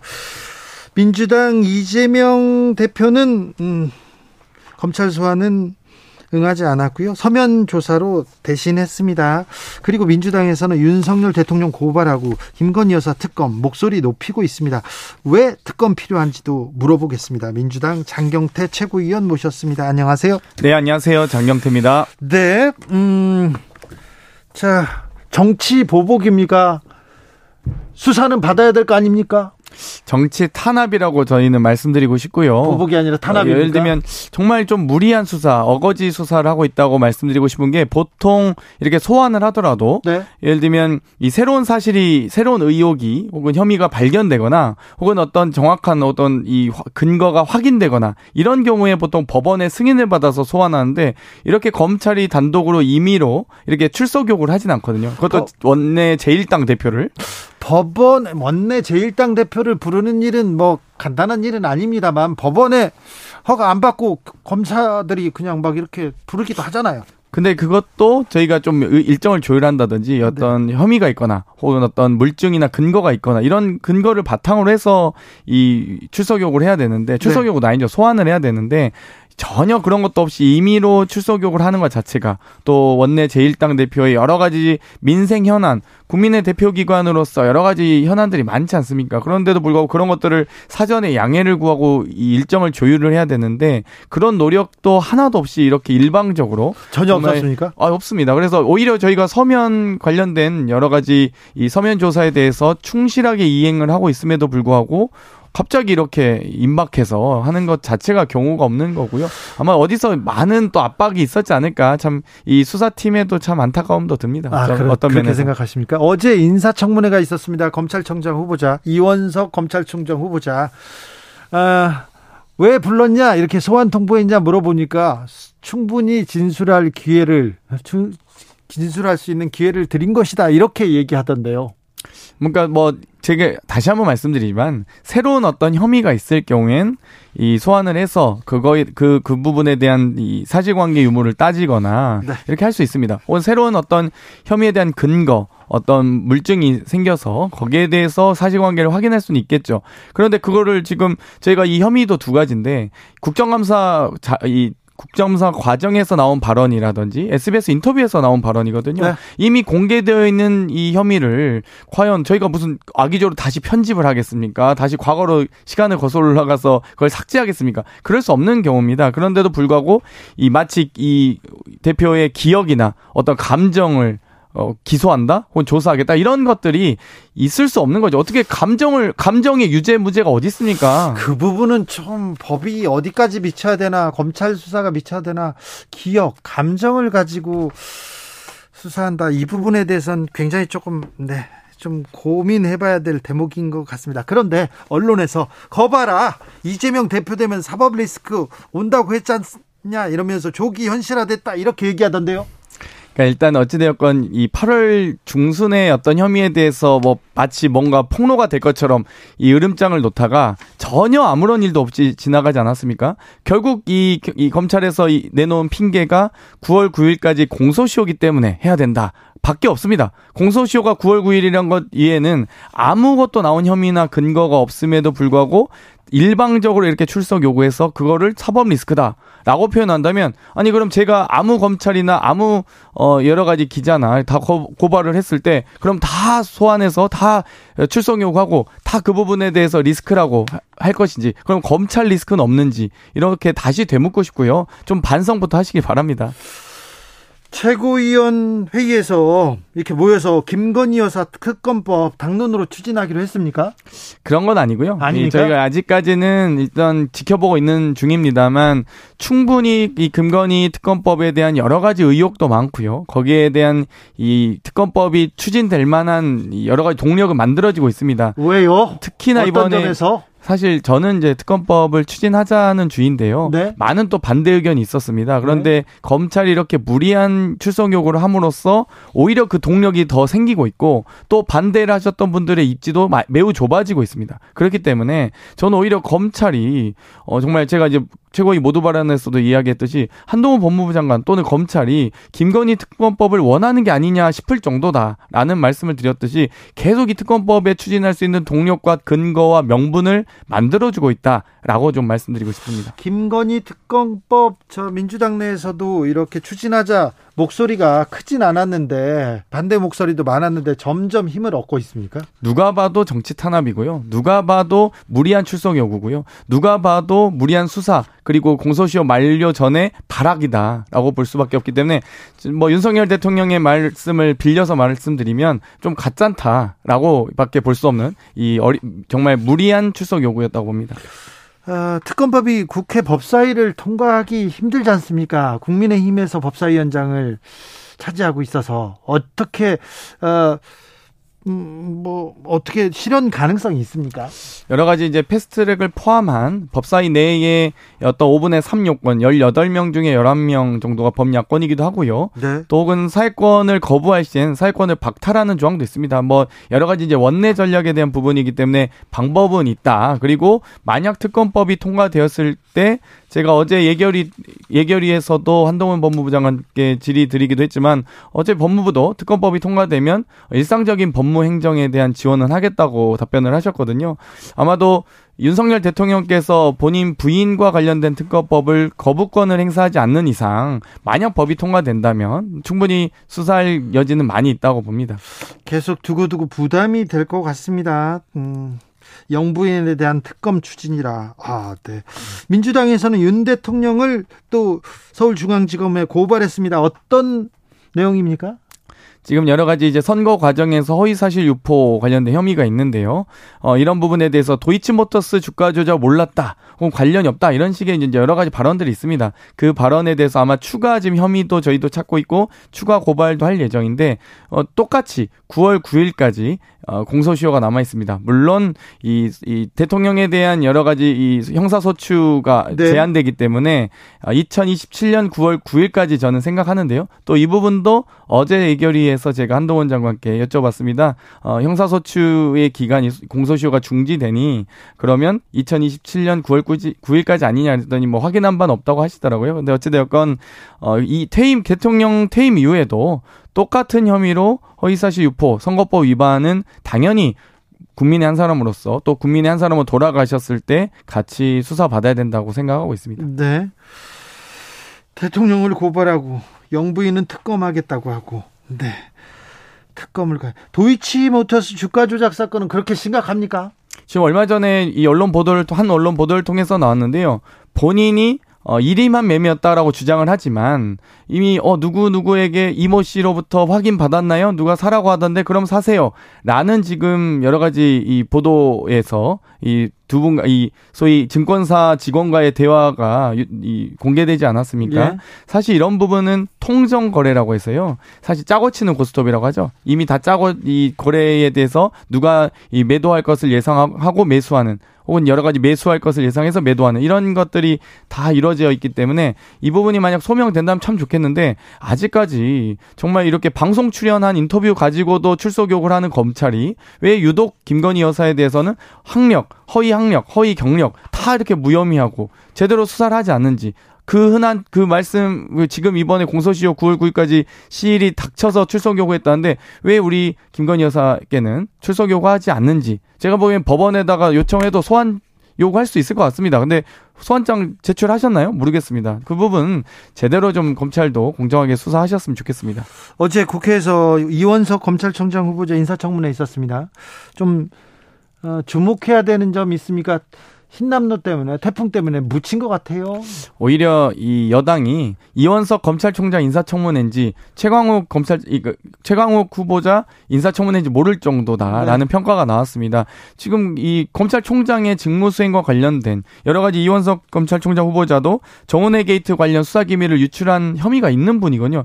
심지어 한동훈 법무부 장관의 연수원 동기입니다. 이런 분을 지금 후보자로 해놓고 누가 어떻게 공정한 수사가 될 수 있는지 믿겠습니까? 그런 상황에서 심지어 국회에서마저 인사청문회를 정말 이, 이 어떤 여러 가지 이 정쟁의 장으로 또 다른 이유로 뭐 이 다른 건으로 어, 논쟁을 벌이면서 좀 시간을 끈 측면도 있습니다. 그렇기 때문에 저는 인사청문 과정에서 이렇게 직무수행과 관련된 많은 우려들이 제기된 만큼 어, 그럼에도 불구하고 대통령 임명 강행할 거라고 예상은 합니다만 그런 부분에 대해서 저희가 예의주시할 예정입니다.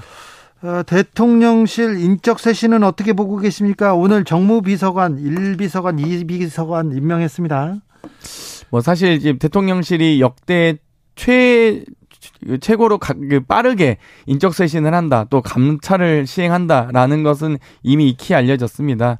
정말 이 윤핵관과 이 소위 한동훈 라인, 혹은 검찰 라인 등이 이제 이 권력 투쟁하는 것 아니냐라는 한간의 소문이 사실이 아니길 바라고요. 어찌되었건 대통령실이 이 여러 가지 인적 쇄신을 한다고는 하지만 가장 중요한 건 대통령 자신이 바꾸셔 바뀌셔야 됩니다. 여러 가지 정치적 논쟁이나 대통령실의 이런 문제들이 발생했음에도 불구하고 이런 방구 말씀 없이 정말 이 수해 피해가 났는데 본인이 성공적으로 퇴근했다. 혹은 본인의 서초동 아파트가 무슨 이 재난 지휘 통제 시설인 것 마냥 얘기한 것 자체가 다 지금 대통령실의 여러 공직 기강이 무너져서 혹은 제대로 된 이 업무 수행과 직무 수행이 어려워진 것 아니냐라는 이야기와 비판이 많이 나오고 있습니다. 그러면 그 비판에 대해서 겸허히 수용하는 것도 또 대통령의 자세라고 보거든요.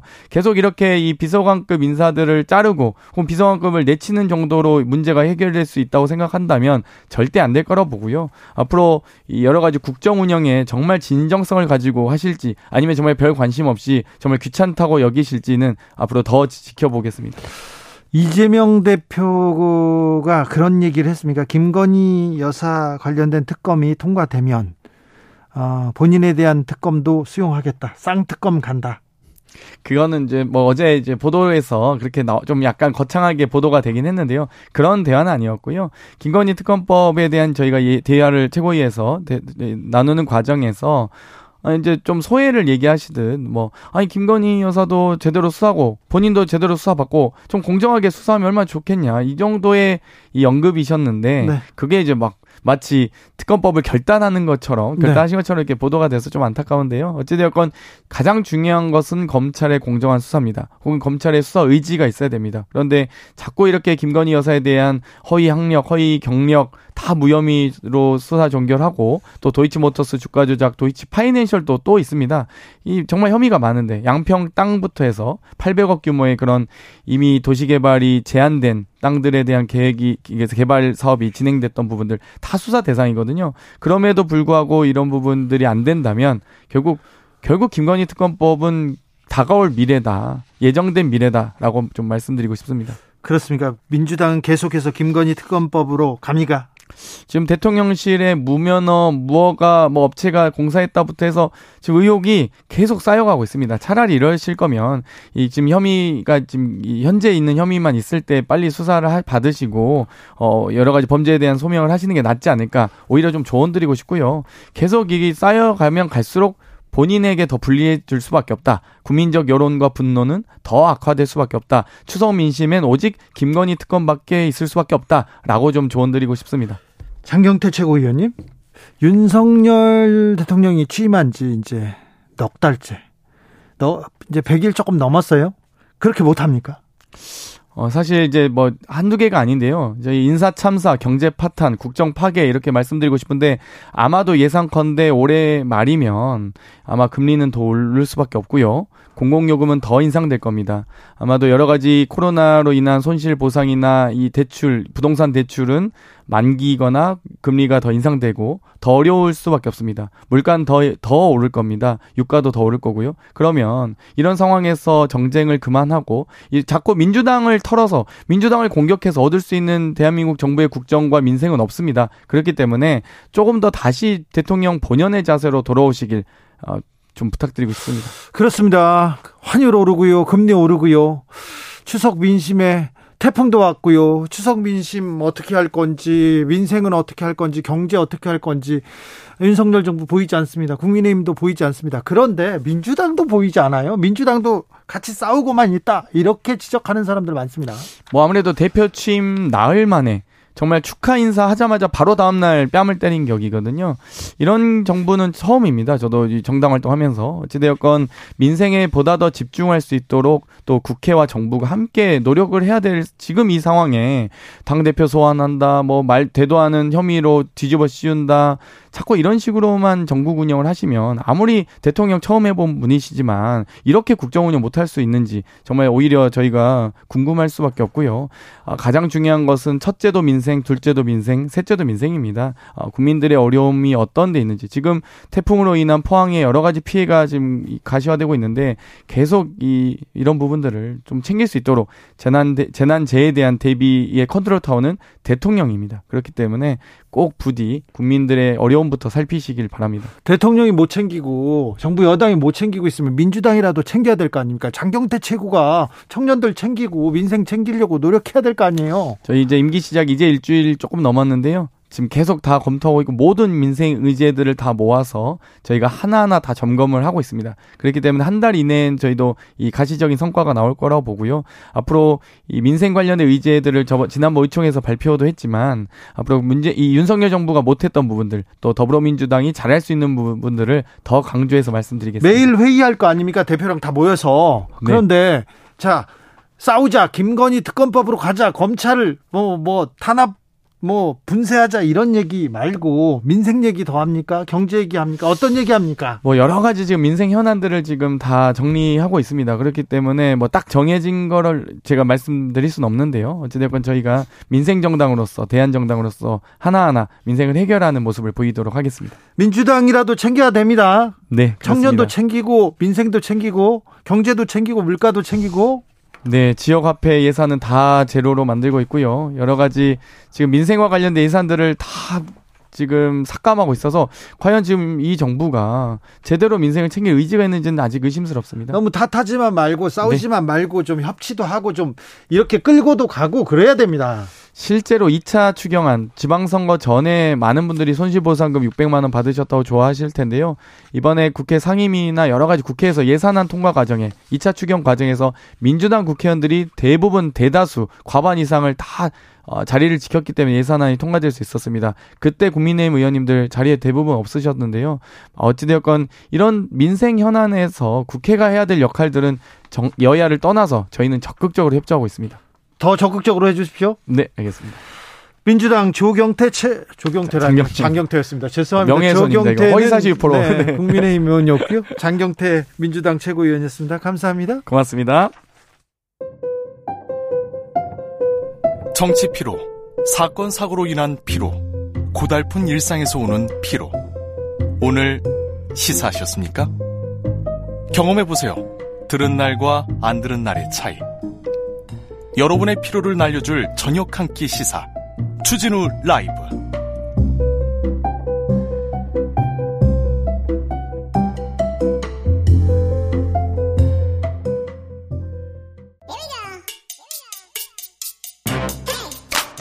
뉴스를 향한 진지한 고민 기자들의 수다 라이브 기자실을 찾은 오늘의 기자는 은지옥이요 시사인 김은지입니다. 네. 저희 조경태 의원이 매일 나보시고 그래가지고 제가 장경태 최고위원한테 조경태 네, 죄송합니다. 네, 사과하겠습니다. 오늘 준비한 첫 번째 뉴스 뭔가요? 네, 임기 첫해 윤석열 대통령의 신뢰도가 역대 현직 대통령 중에서 최저를 기록했습니다. 그렇게 낮습니까? 네, 시사인에서 매번 매년 예, 신뢰도 조사하죠. 예, 신뢰도 조사를 하는데요. 15년 동안 저희가 시계열로 해왔거든요. 네. 그러다 보니까 한국 사회의 어떤 여론의 변화를 시계열로 좀 추적할 수 있는 자료가 있습니다. 아니 대통령들 뭐 인기 없을 때는 신뢰도 많이 떨어지잖아요. 네, 아무래도 이게 지지율이랑 같이 괴를 가는 형상이긴 한데요. 그런데 이제 시사인에서 신뢰도 조사를 시작한 2007년 이래 이명박, 박근혜, 문재인, 윤석열 현직 대통령 신뢰도 중에서는 가장 낮은 점수를 기록했는데요. 임기 첫해 윤석열 대통령이 받은 신뢰도 점수는 10점 만점에 3.62점입니다.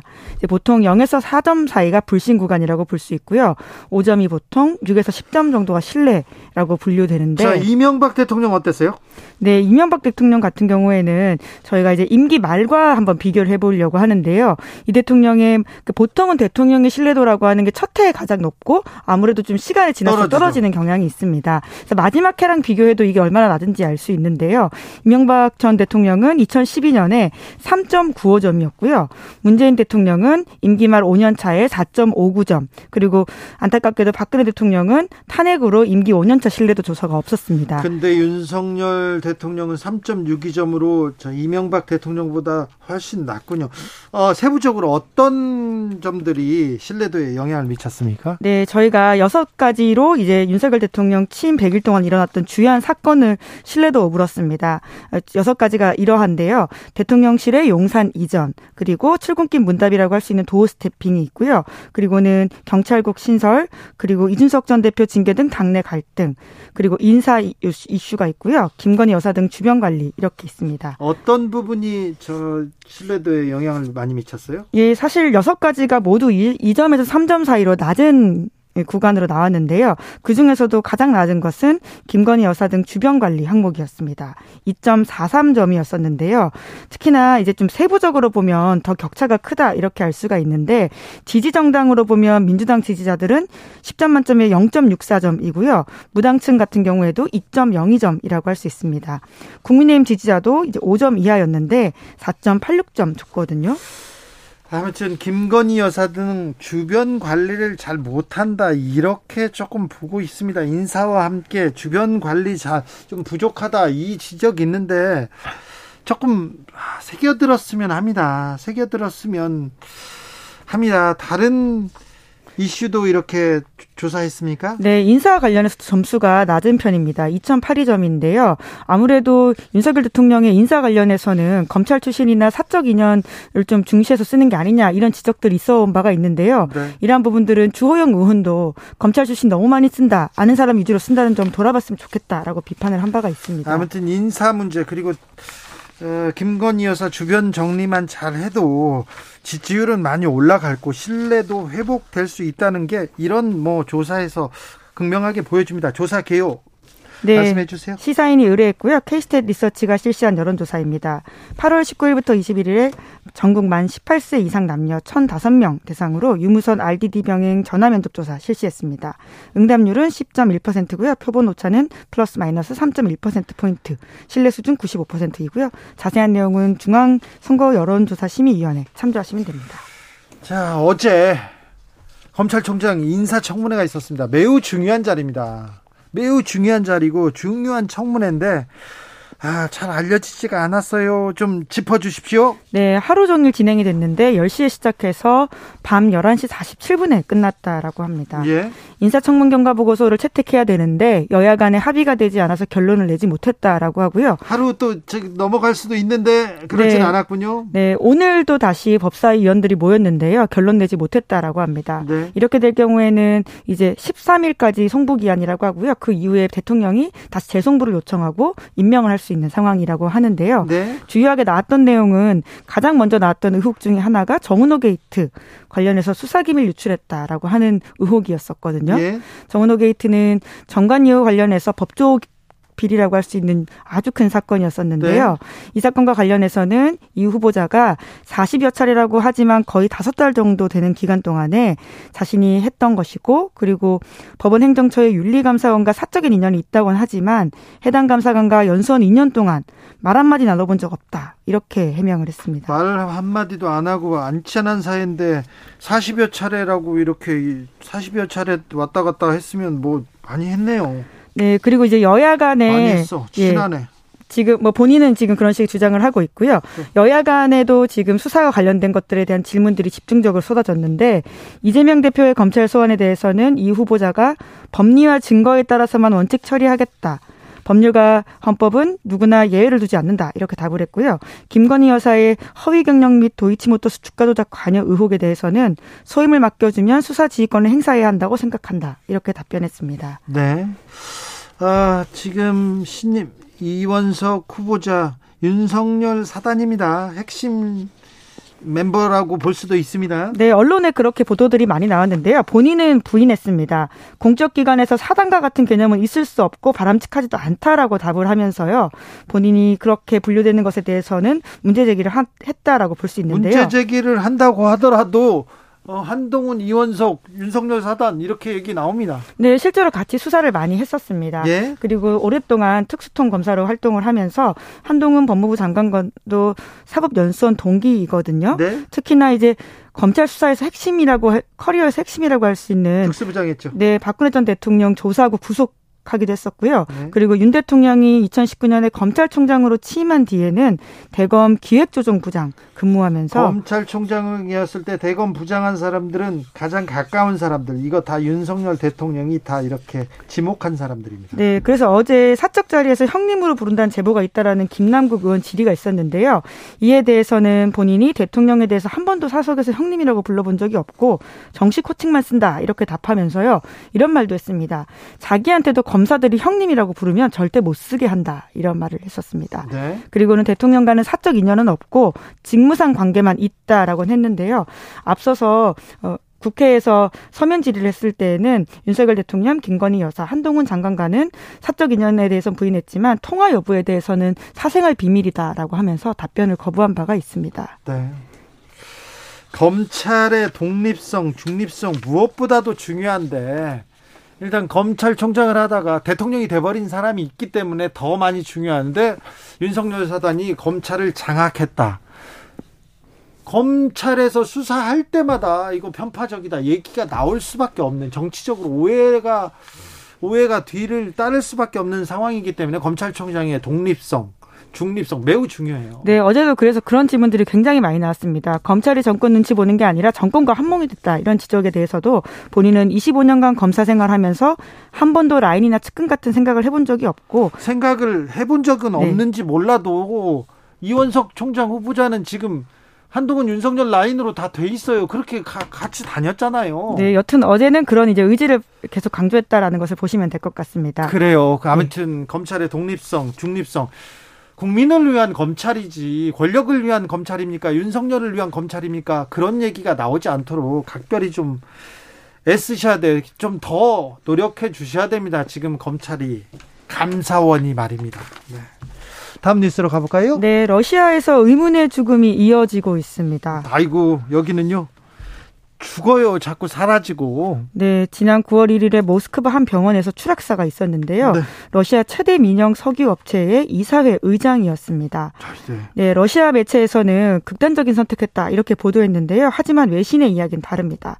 자살이 아닐 수도 있다 이렇게 의문을 표하고 있는데 네. 특히나 지난 2월 달에 러시아의 우크라이나 침공에 대해서 해당 이사회가 비극이라고 칭하면서 분쟁이 빨리 끝나야 한다 이렇게 정부의 비판적인 메시지를 낸 바가 있습니다. 네. 이제 그러다 보니까 여러모로 죽음이 석연치 않다라는 이야기들이 나오고 있는 것이죠. 밉보이죠. 밉보였다 뭐 또또 또 정부에 밉보인 거 아니냐 이런 얘기합니다. 네, 특히 BBC 같은 경우에는 우크라이나 전쟁이 발발한 뒤에 러시아 에너지 그러니까 신흥 재벌이라고 할 수 있는 올리가르히. 비정상적인 사망이 이어지고 있다라고 네. 하면서 이번 건만이 아니라 다른 건도 있었다라는 걸 지적하고 있는데요. 네. 올해 이런 이런 의심을 받는 사망만 9건이라고 합니다. 게다가 이 중에서 6명은 러시아의 국영가스 업체 가스프놈과 직가점적으로 연관된 사람이라고 하고요. 어, 러시아의 신흥 재벌 그러니까 정부가 가지고 있는 가스 자연 뭐 자원 그리고 관 뭐라고 해야 되나요? 공기업 같은 거, 공기업 공기업을 이렇게 민영화하면서 하나씩 이렇게 회사가 됩니다. 예, 독점적으로 재벌이 된 것이죠. 재벌이 됩니다. 예, 예. 그런 사람들 중에 좀 푸틴과 조금 각을 세우거나 비판하거나 그러면 그런 사람들이 하나씩 둘씩 이렇게 사라진다는 내용인데 공교롭지 않습니다. 아이고 이걸 좀 네. 무섭기도 해요. 네, 사실 뉴스를 보면 좀 무섭다 이런 생각들이 들었는데요. 여러모로 좀 우려가 되는 상황입니다. 어, 게다가 지금 어, 지금 러시아 상황들이 녹록치 않기 때문에 러시아에서는 이 정도의 위치에 있는 사람들도 바른 말을 했을 경우에는 본인의 목숨이 위험할 수도 있다라는 어떤 분위기와 시그널이 있다라고 하는 것이 굉장히 좀 나쁜 이미지가 아닐까 싶습니다. 네. 여러모로 걱정돼요. 걱정이 됩니다. 네, 의문사에 대해서는 여전히 이러한 죽음들이 자살인지 타살인지조차 밝혀지지 않고 있는 것들이 있다라고 외신이 전하고 전하고 있는데요. 네. 이제 푸틴으로서는 계속 이제 관계가 없다 이렇게 이야기를 하고 있는데 과거에 정치 어, 이런 경제 권력뿐만이 아니라 정치 권력들도 사실 뭐 독사를 당할 뻔하다가 겨우 살아나거나 혹은 정말 의문사했던 경우들이 꽤 있거든요. 아, 뭐, 뭐 유럽으로 이렇게 망명했던 사람들 독살당하거나 막 방사능에 오염돼 가지고 죽기도 했죠. 네, 기자들도 나발리, 많이 죽었고요. 예. 이제 그러다 보니까 걱정들이 계속 있는데요. 러시아 선거법상 푸틴은 2036년까지 집권이 가능한 상황이라고 합니다. 2036년도 그 직전에 또 위기가 오면 또 전쟁을 일으킬 수도 있기 때문에 굉장히 좀 걱정이 됩니다. 네. 러시아의 참 기자들의 수다 시사인 김은지 기자와 함께했습니다. 감사합니다. 네, 고맙습니다. 교통 정보 알아보고 가겠습니다. 이현 씨.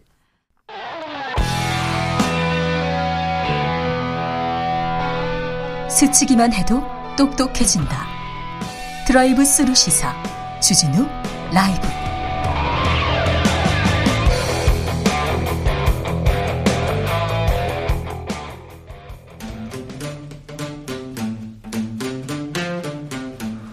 청년의 포부와 패기로 대한민국 정치를 새롭게 하자 청년의 시선 햄지 세대가 말합니다. 요즘 정치 2030 청년 정치인 어벤져스 모셨습니다. 각자 소개하고 시작해 볼까요? 네, 안녕하십니까. 국민의힘 김용태 최고위원입니다. 안녕하세요. 권지웅 더불어민주당 전 비대위원입니다. 네. 김용태 전 최고위원인가요? 전을 이렇게 강조하시는 거예요. 비대위원이라 해봐야 비대위원 전이든 현이든 한 분 남아 있는 겁니까? 지금 네. 최고위원이니까. 자, 그러니까 김용태는 전이에요, 현이에요, 이제. 저는 가만히 있는데 자꾸 전국위가 저를 죽였다 살렸다 하는 그러니까, 것 같아요. 계속. 지금은 어떤 상태입니까? 지금은 당 대표 직무 대행이시니까 권성동 의원께서 비대위가 네. 해산했으니까 아마 다시 살아난 것 같은데. 아니 비대위원 다 사퇴하지 않았어요? 그러니까 다시 그간 당 대표 직무 대행이시니까. 아니 국민의힘 언제까지 이럴 건데? 언제까지 잘 못 지낼 건데? 뭐 일단 네? 어떻게 어떻게 할 거예요? 그러니까 지금 뭐 오늘 안 그래도 언론에서 보면은 새로운 비대위원장 후보 군 이제 이야기가 나온 것 같고 오늘 당내에서 중진 초선 재선 의원들 총회 이제 의원 모임들 하면서 비대위원장 이야기들이 나오는 것 같은데 이게 무슨 의미가 있는지 잘 모르겠습니다. 왜냐하면 결과적으로 이 윤핵관이라고 하는 분들 그리고 이준석 대표와 어떤 정치적인 해결을 하지 않으면 계속 가처분과 전국위원회 이 메비우스의 띠에 갇혀 있을 거거든요. 그러니까 14일 날 또 가처분 신문이 있고 저는 가처분 가능성이 있다고 인용될 가능성도 있다고 보는데 그렇다면은 다시 7월 중순으로 돌아가가지고 권성동 원내대표랑 성일종 정책위장 저랑 또 앉아 있는 거거든요. 그러니까 이게 그러니까 정치적으로 해결해야 된다. 이게 계속 양측이 치킨 게임 형상으로 가면 전 안 된다라고 생각되고요. 네. 그러니까 이제 네. 그 가처분 인용 나오기 전보다 더 사실은 어려운 건 이미 사법부의 결정이 있는 상태예요. 근데 그것을 네. 좀 거스르고 있잖아요. 그러니까 지금은 이 이슈가 사실은 좀 수면 아래로 식으니까 별일 아닌 것 같다, 같지만 지금은 국민의힘의 권력 투쟁일 뿐만 아니라 사법부의 결정까지 완전히 무시하는 행동을 지금 국민의힘이 하고 있는데 너무 이게 지루하니까 이 이슈가.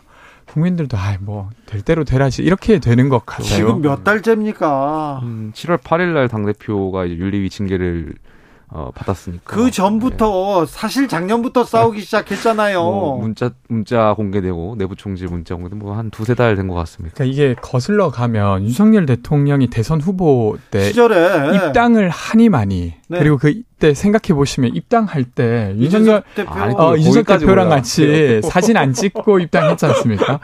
그러니까 이게 아무리 이제 정치 본질이 권력 투쟁이라 하더라도 그것만 하는 정당에게 어떻게 신뢰를 주겠습니까? 네. 죄송해요. 추석이고 이제 네, 정말 그렇죠. 많은 국민들께서 가족들과 이제 모이실 텐데 저희 집권 여당에 바라시는 점이 있고 여당이라고 하면 무릇 책임져야 되는 정당이고 국정에 무한 책임 있는 정당인데 지금 여당 내부적 이런 상황이 계속 이어지는 것만으로도 국민들께 정말 죄송하고 아니 그리고 집권 여당이 아까 말씀드렸듯이 법원의 판단을 무시하는 것은 정말 잘못된 거라고 보고요. 그리고 계속 불확실성의 지도 체제를 가져가고 있는 거잖아요. 또 추가 가처분이 신문이 있으니까. 아니 여당 지도 체제를 어떻게 불확실성이 있는 것으로 계속 끌고 가는지 저는 납득하기 쉽지 않고. 그러니까 이러한 계속 불확실성이 이야기 나온다는 것 자체가 클리어하지 못하다는 거거든요. 정당성의 어떤 문제가 계속 제기되고 이런 것들을 좀 글쎄요 좀 상식 있는 분들께서 좀 국민을 위한 정치를 하는 결정을 좀 해주셨으면 좋겠습니다. 네, 자 그러면요. 민주당은 어떻게 가다가고 있습니까? 민주당은 이제 민생 정당으로 거듭나고 있습니까? 물론 이제 이렇게 질문하신 건 의총에서 김건희 여사 관련한 특검을 하자는 특 검을 당론으로 채택한 부분 때문에 이렇게 질문하시는 것 같은데 이게 완전 사정정국으로 빠져버렸습니다. 여든 야든 지금 최소한 이제 국민의힘과 민주당은 여기에 빠져서 한동안 헤어나오지 못할 것 같은데 그럴 것 같아요. 근데 이제 민주당에서 어 그래도 방어를 하고 공격도 하고 해야겠지만 저는 최소한 이재명 대표께서는 처음에 이제 오셔서 했던 말 그러니까 민생 우선 그리고 정치 관련한 개혁 그리고 민주주의를 지키는 정당이 되겠다. 그리고 반사 이익에 기대하는 것 간에 완전히 결별하겠다라고 했던 것대로 가야 된다고 생각합니다. 그러니까 이재명 대표까지 직접 나서서 김건희 특별 특검 하겠다고 하는 순간 저는 민주당은 중도로부터 훨씬 더 멀어질 것 같아요. 그래서 아직 거기까지는 가지 않았습니다. 의총에서 결정하긴 했지만 원내대표 선에서 이걸 챙기고 있는 것 정도로 저는 생각하고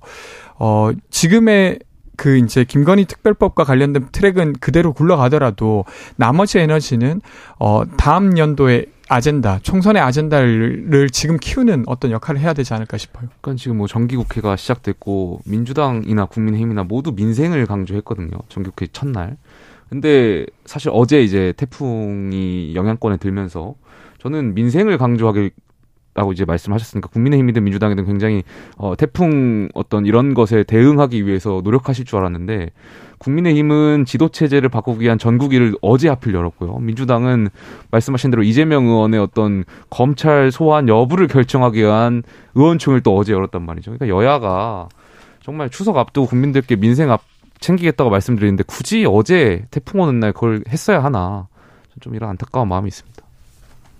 네, 뭐 저도 공감하고요. 그 부분에 있어서 그러니까 이게 이제 아까도 이야기 드렸던 것처럼 한 면의 권력 투쟁을 하더라도 또 다른 면으로는 그러니까 개인이 할 수 없는 일을 국가가 해줘야 되지 않습니까? 그러니까 미국의 인플레 감축법 관련해서 한국의 뭐 자동차에 뭐 세제 지원 안 준다만이 아니라 그 인플레 감축법은 정말로 인플레를 낮추기 위해서 그리고 국가 재정을 보완하기 위해서 법을 만들고 그렇게 가고 있잖아요. 그러니까 10년에 걸쳐서 재정을 확보하고 인플레도 낮추겠다는 그런 조치를 하는 것처럼 한국도 지금 어쨌든 금리가 되게 빠르게 오르고 집값은 높은 상태고 빌려놓은 돈은 가게 입장에서 아주 많고 그러면 이 문제를 풀기 위한 법안 논의 이런 것들을 한편으로 해야 국민들이 보기에 그래 정치가 있는 게 낫다 이렇게 되지 않을까 그 면에 있어서는 어, 국민의힘뿐만 아니라 민주당도 더 열심히 해야 된다고 생각합니다. 네.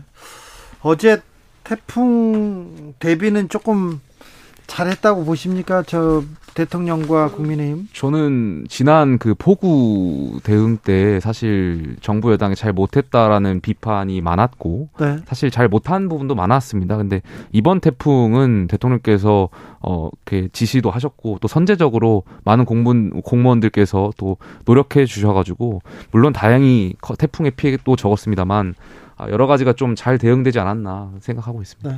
저도 이번에는 잘 하신 것 같아요. 물론 아직 결과가 나온 건 아니지만 최소한 이게 재난이라고 하는 게 그 시기를 놓치면 되게 큰 문제가 발생하는 거지 않습니까? 근데 네. 정치인이 책임을 지는 위치에서 이거 하자. 내가 책임지겠다라고 해야 집행이 되고 그래야 손실 조금이라도 낮추는데 최소한 이번에는 윤석열 대통령을 비롯해서 수석들도 다 대기하고 있었다는 거잖아요. 그래서 저는 이번에는 그래도 잘하시지 않았나 싶습니다. 앞으로 더 저는 정부 여당이 더 국민의 눈치를 봤으면 좋겠어요. 네. 그러니까 국민을 무서워할 줄 알고 지난 그 폭우 상황 때 사실 호되게 많이 비판을 당했잖아요. 근데 네. 국민 무서운 줄 이제 알고 앞으로 국민 눈치를 더 많이 보시고 더 낮추어서 이제 국민을 위한 민생을 위한 정치 했으면 좋겠습니다. 그래도 바지 갈아입은 걸 가지고 그렇게 기사를 많이 쓸 일인가? 이건 또 왜 바지에 뭐 바지 뭐 저는 뭐. 처음에 그 이해를 못했었습니다. 네. 바지를 갈아입었다 그래가지고 바지에 이렇게 관심이 많은지. 네. 참 오사공원님께서 정치의 본질이 국민의 삶이 아니라 권력 투쟁이라서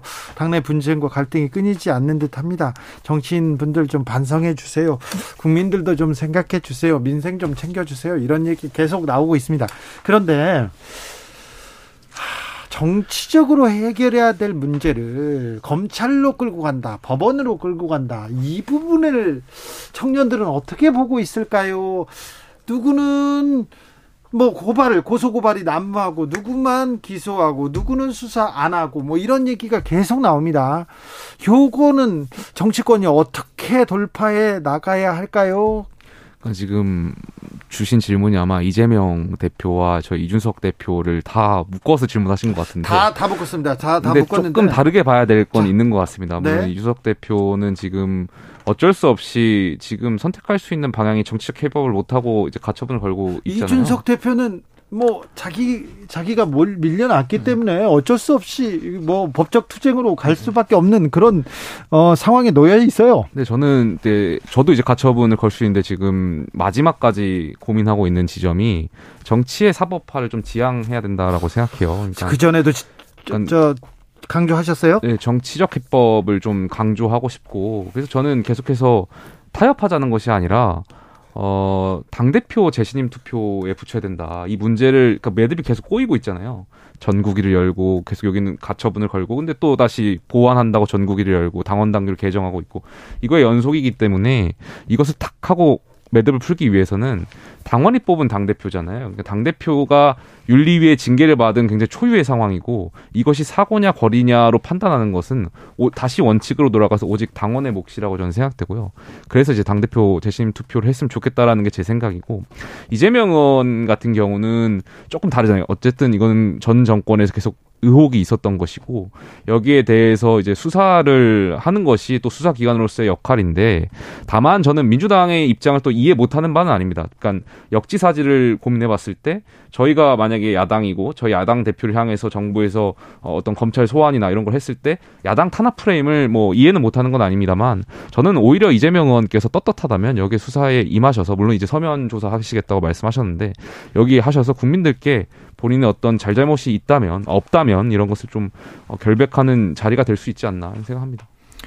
저는 정치 사법화가 우려스럽습니다. 근데 이것이 그냥 정치인 개인에게 사법으로 들고 가지 마라 이렇게 할 문제가 아니라 좀 구조적으로 타협이나 협상을 해야만 할 수, 해야만 하고, 그리고 충분히 할 수 있는 어떤 토대를 만들 필요가 있다고 생각해요. 어떤 거냐면, 어쨌든 대한민국은 양당제 구조를 가지고 있습니다. 그리고 1등을 해야, 어, 어떤 국회의원이 될 수 있는 구조를 기본 가지고 있고 심지어 대통령제입니다. 네. 그러니까 이제 정치 사이에서 사실은 되게 협상이나 이런 것들이 이루어질 수 있게 돼야 되는데 지금 이 구조는 상대를 막 욕하면서 상대가 잘못한 걸 잘 드러내면 자기가 이익을 취하는 그리고 그 이익이 온전히 자기에게로 오는 구조를 띠고 있어요. 이러니까 당대당으로 협상하거나 이러기보다는 어쨌건 상대를 꼬집고 그리고 거기에서 더 문제가 크면 내 문제가 있더라도 묻히는 구조 속에 있다 보니까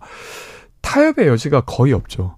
그러니까 그나마 중립적이라고 여겨지는 사법부에 가가지고 내 말이 옳지 않냐 이렇게 하는 구조적 문제도 저는 조금 있다고 생각합니다. 그래서 만약에 이런 정치가 사법화된다 혹은 아니면 타협이 없는 이 정치에 대한 문제인식을 그냥 어떤 특정 정치인을 공격하는 것을 넘어서 우리가 가지고 있는 선거제라든지 이런 것들을 좀 개선시키는 다당제로 넘어간다든가 아니면 권역별 그 이제 중대 선거구제로 넘어간다든가 이런 논의까지 좀 이어가면 어떨까 이런 생각도 좀 듭니다. 네. 김용태 전 최고 네. 김건희 여사 논문 논란은 어떻게 생각하십니까? 대통령실에서 어. 공정을 강조했는데 예, 청년들이 예. 보기에는 어떻습니까? 대통령실에서 어떻게 또 명확하게 좀 정리를 하는 게 낫지 않을까요? 이런 생각도 해봅니다. 저도 이제 석사를 했고 졸업을 했고 저도 이제 논문을 썼고 아주 작게 제 상식에 제 경험에 비추어 봤을 때 물론 어 그 김건희 여사의 논문이 사실 뭐 부실 연구나 어 논문 표절의 가능성이 있지 않을까에 대한 제 개인적인 생각이 있습니다만 네. 어쨌든 근데 제가 뭐 아부하려고 하는 것이 아니라 제가 드리고 싶은 말씀은 국민대학교라는 대학의 자율성이 있잖아요. 이 대학에서 나름대로의 절차에 의해서 이제 검증을 했고 어 거기에 대해서 발표를 했잖아요. 그렇다면 저는 물론 이제 국민들을 비판할 수는 있겠습니다만 이 절차에 대한 어떤 대학의 자율성을 좀 존중해 줄 필요가 있다.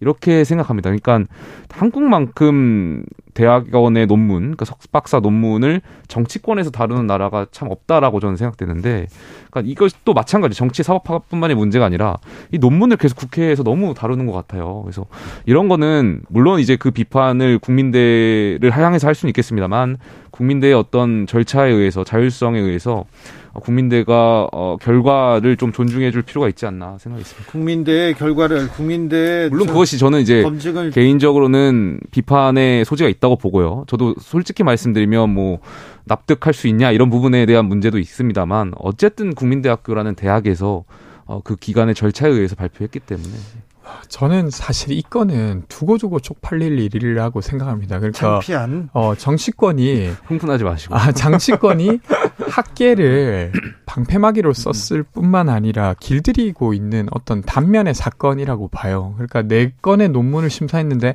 한 건은 아예 초록 그 논문을 요약한 초록이 단어 하나 빼 한두 개 빼고는 다 똑같았다는 거예요. 그래서 이거를 뭐 검증할 수도 없었다. 그럼 그거는 적절하지 아예 적절하지 못했다는 것이죠. 어떻게 논, 다른 논문이 초록이 같을 수가 있겠습니까? 그리고 나머지 것들도 설명이 안 되죠. 그냥 유지 그 약간 황당한 그 번역뿐만 아니라 내용적으로도 어떤 기업에서 했던 것을 그냥 그대로 기술했던 것을 지나지 않는데 그걸 박사 논문이라고 하는 거지 않습니까? 그러니까 그 어떤 칼럼에 그런 게 있더만요. HAR 뭐 SU 할 수 있다. 우리도 할 수 있다. 저 정도라면 석사든 박사든 희망을 가지자.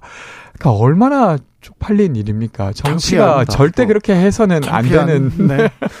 네, 뭐 일입니다. 제가 아까 말씀드린 것에 있어서 뭐 제가 뭐 네. 아부하려는 건 전혀 아니고 뭐 여사의 논문이 문제 없다라는 것도 아닙니다. 저 개인적으로 저도 이제 대학원을 졸업을 했고 제 상식에 비췄을 때 말씀하신 대로 이것이 과연 논문으로서의 어떤 뭘까 효과라든지 연구 실적이 될까에 대한 그러니까 부정 논 부정이나 이런 것을 부실 논문의 가능성이 있지 않을까에 대한 제 개인적인 생각이 있습니다만 그것을 차치하고 결과적으로 대학의 자율성을 좀 존중하자라는 의미였습니다. 근데 이제 사실은 이 부분이 그러니까 국민대학교가 좀 더 잘해야죠. 조국 교수 를 공격했던 딱 포인트지 않습니까? 그렇게 하면 대학에 입시에 정말로 목숨 걸고 노력했던 사람이 뭐가 되냐? 부모에게 도움 받아가지고 대학에 들어갈 거면 나머지 아주 순수하게 노력했던 그 사람들은 뭐가 되냐? 똑같은 것이 석사를 얻기 위해서 그리고 박사를 얻기 위해서 얼마나 많은 사람들이 시간을 쓰고 있습니까? 그런데 그 노력들이 네. 너무 네. 엉망이 되고 아주 모욕당하는 것이죠. 그래서 저는 좀 여기에 대해서 그냥 국민대를 방패막이로 쓸 게 아니라 네. 다른 조치가 필요하지 않을까 싶습니다. 권지용 전 비대위원장 굉장히 점잖은 분인데 말이 격해졌어 이렇게 처음 봤는데요. 창피한 일로 제가 좀 네. 정정하겠습니다. 죄송합니다. 그리고요. 그런데 저는요. 이런 논란이 논란을 대통령실에서 빨리 해명하고 이건 이거다. 이거는 어디가 잘못됐 빨리 정리하고 넘어갈 수 있는 그거 그 넘어가는 그 부분이 필요하다고 봐요. 언제까지 이 얘기를 아, 이게 문제가 안 된다고 하면 또, 또 커지고, 어떻게 얘기할수록 이렇게 커지는데, 언제까지 외면하고 넘어갈 수도 없잖아요. 그런데 이런 리스크는 좀 정리해 주는 것이 대통령에게도, 그리고 영부인한테도 좀 부담을 줄어드는 일인데, 사과할 일은 사과하고, 해명할 일은 해명하고, 명백하게 선을 긋고 넘어가야 되는데, 계속 이렇게 대응하는 게 저는 이 부분이 조금 문제로 보여요. 음, 저도 공감하고요. 이 지금 논문 관련해서도 오히려 여사께서 본인의 어떤 어떤 이야기를 솔직하게 한다면 국민들께 혹시 여기서 사과할 일이 있다면 사과를 하고 본인이 떳떳하다면 이러한 과정을 좀 국민들께 말씀하는 과정이 있으면 더 좋지 않을까 그런 생각이 있습니다. 네, 약간 격한 표현 써서 죄송하고요. 그러니까 이게 너무 공분을 살 만한 일인데 사실은 조금 너무 뻔뻔하게 이것을 넘어가려고 하는 태도 때문에 더 화가 났던 것 같아요. 근데 정말 짧게 말씀드리면 네. 정말 뭐 다른 얘기인데 대학원생들 네. 정말 열심히 논문 쓰거든요. 그 네. 논문 한 편 내기 위해서 정말 그렇죠. 네, 정말 그렇죠. 수많은 reference 보고 공부하고 창작물을 내는 건데 그러니까 정, 처음에 되는 것 같아요. 정치란 공간이 기준을 잡는 곳이기도 하지 않습니까? 근데 여기에서 이렇게 기준을 잡는다고 여겨지니까 이 사회 기준이 다 무너지는 것 같아 보여서 저도 대통령실에서 계속 피할 게 아니라 뭔가 네. 해명이나 이런 게 필요한 것 같습니다. 권지웅, 김용태 두 분 감사합니다. 고맙습니다. 감사합니다. 추석 잘 보내세요. 주진우 라이브 여기서 인사드리겠습니다. 저는 내일 오후 5시 5분에 돌아옵니다. 지금까지 주진우였습니다.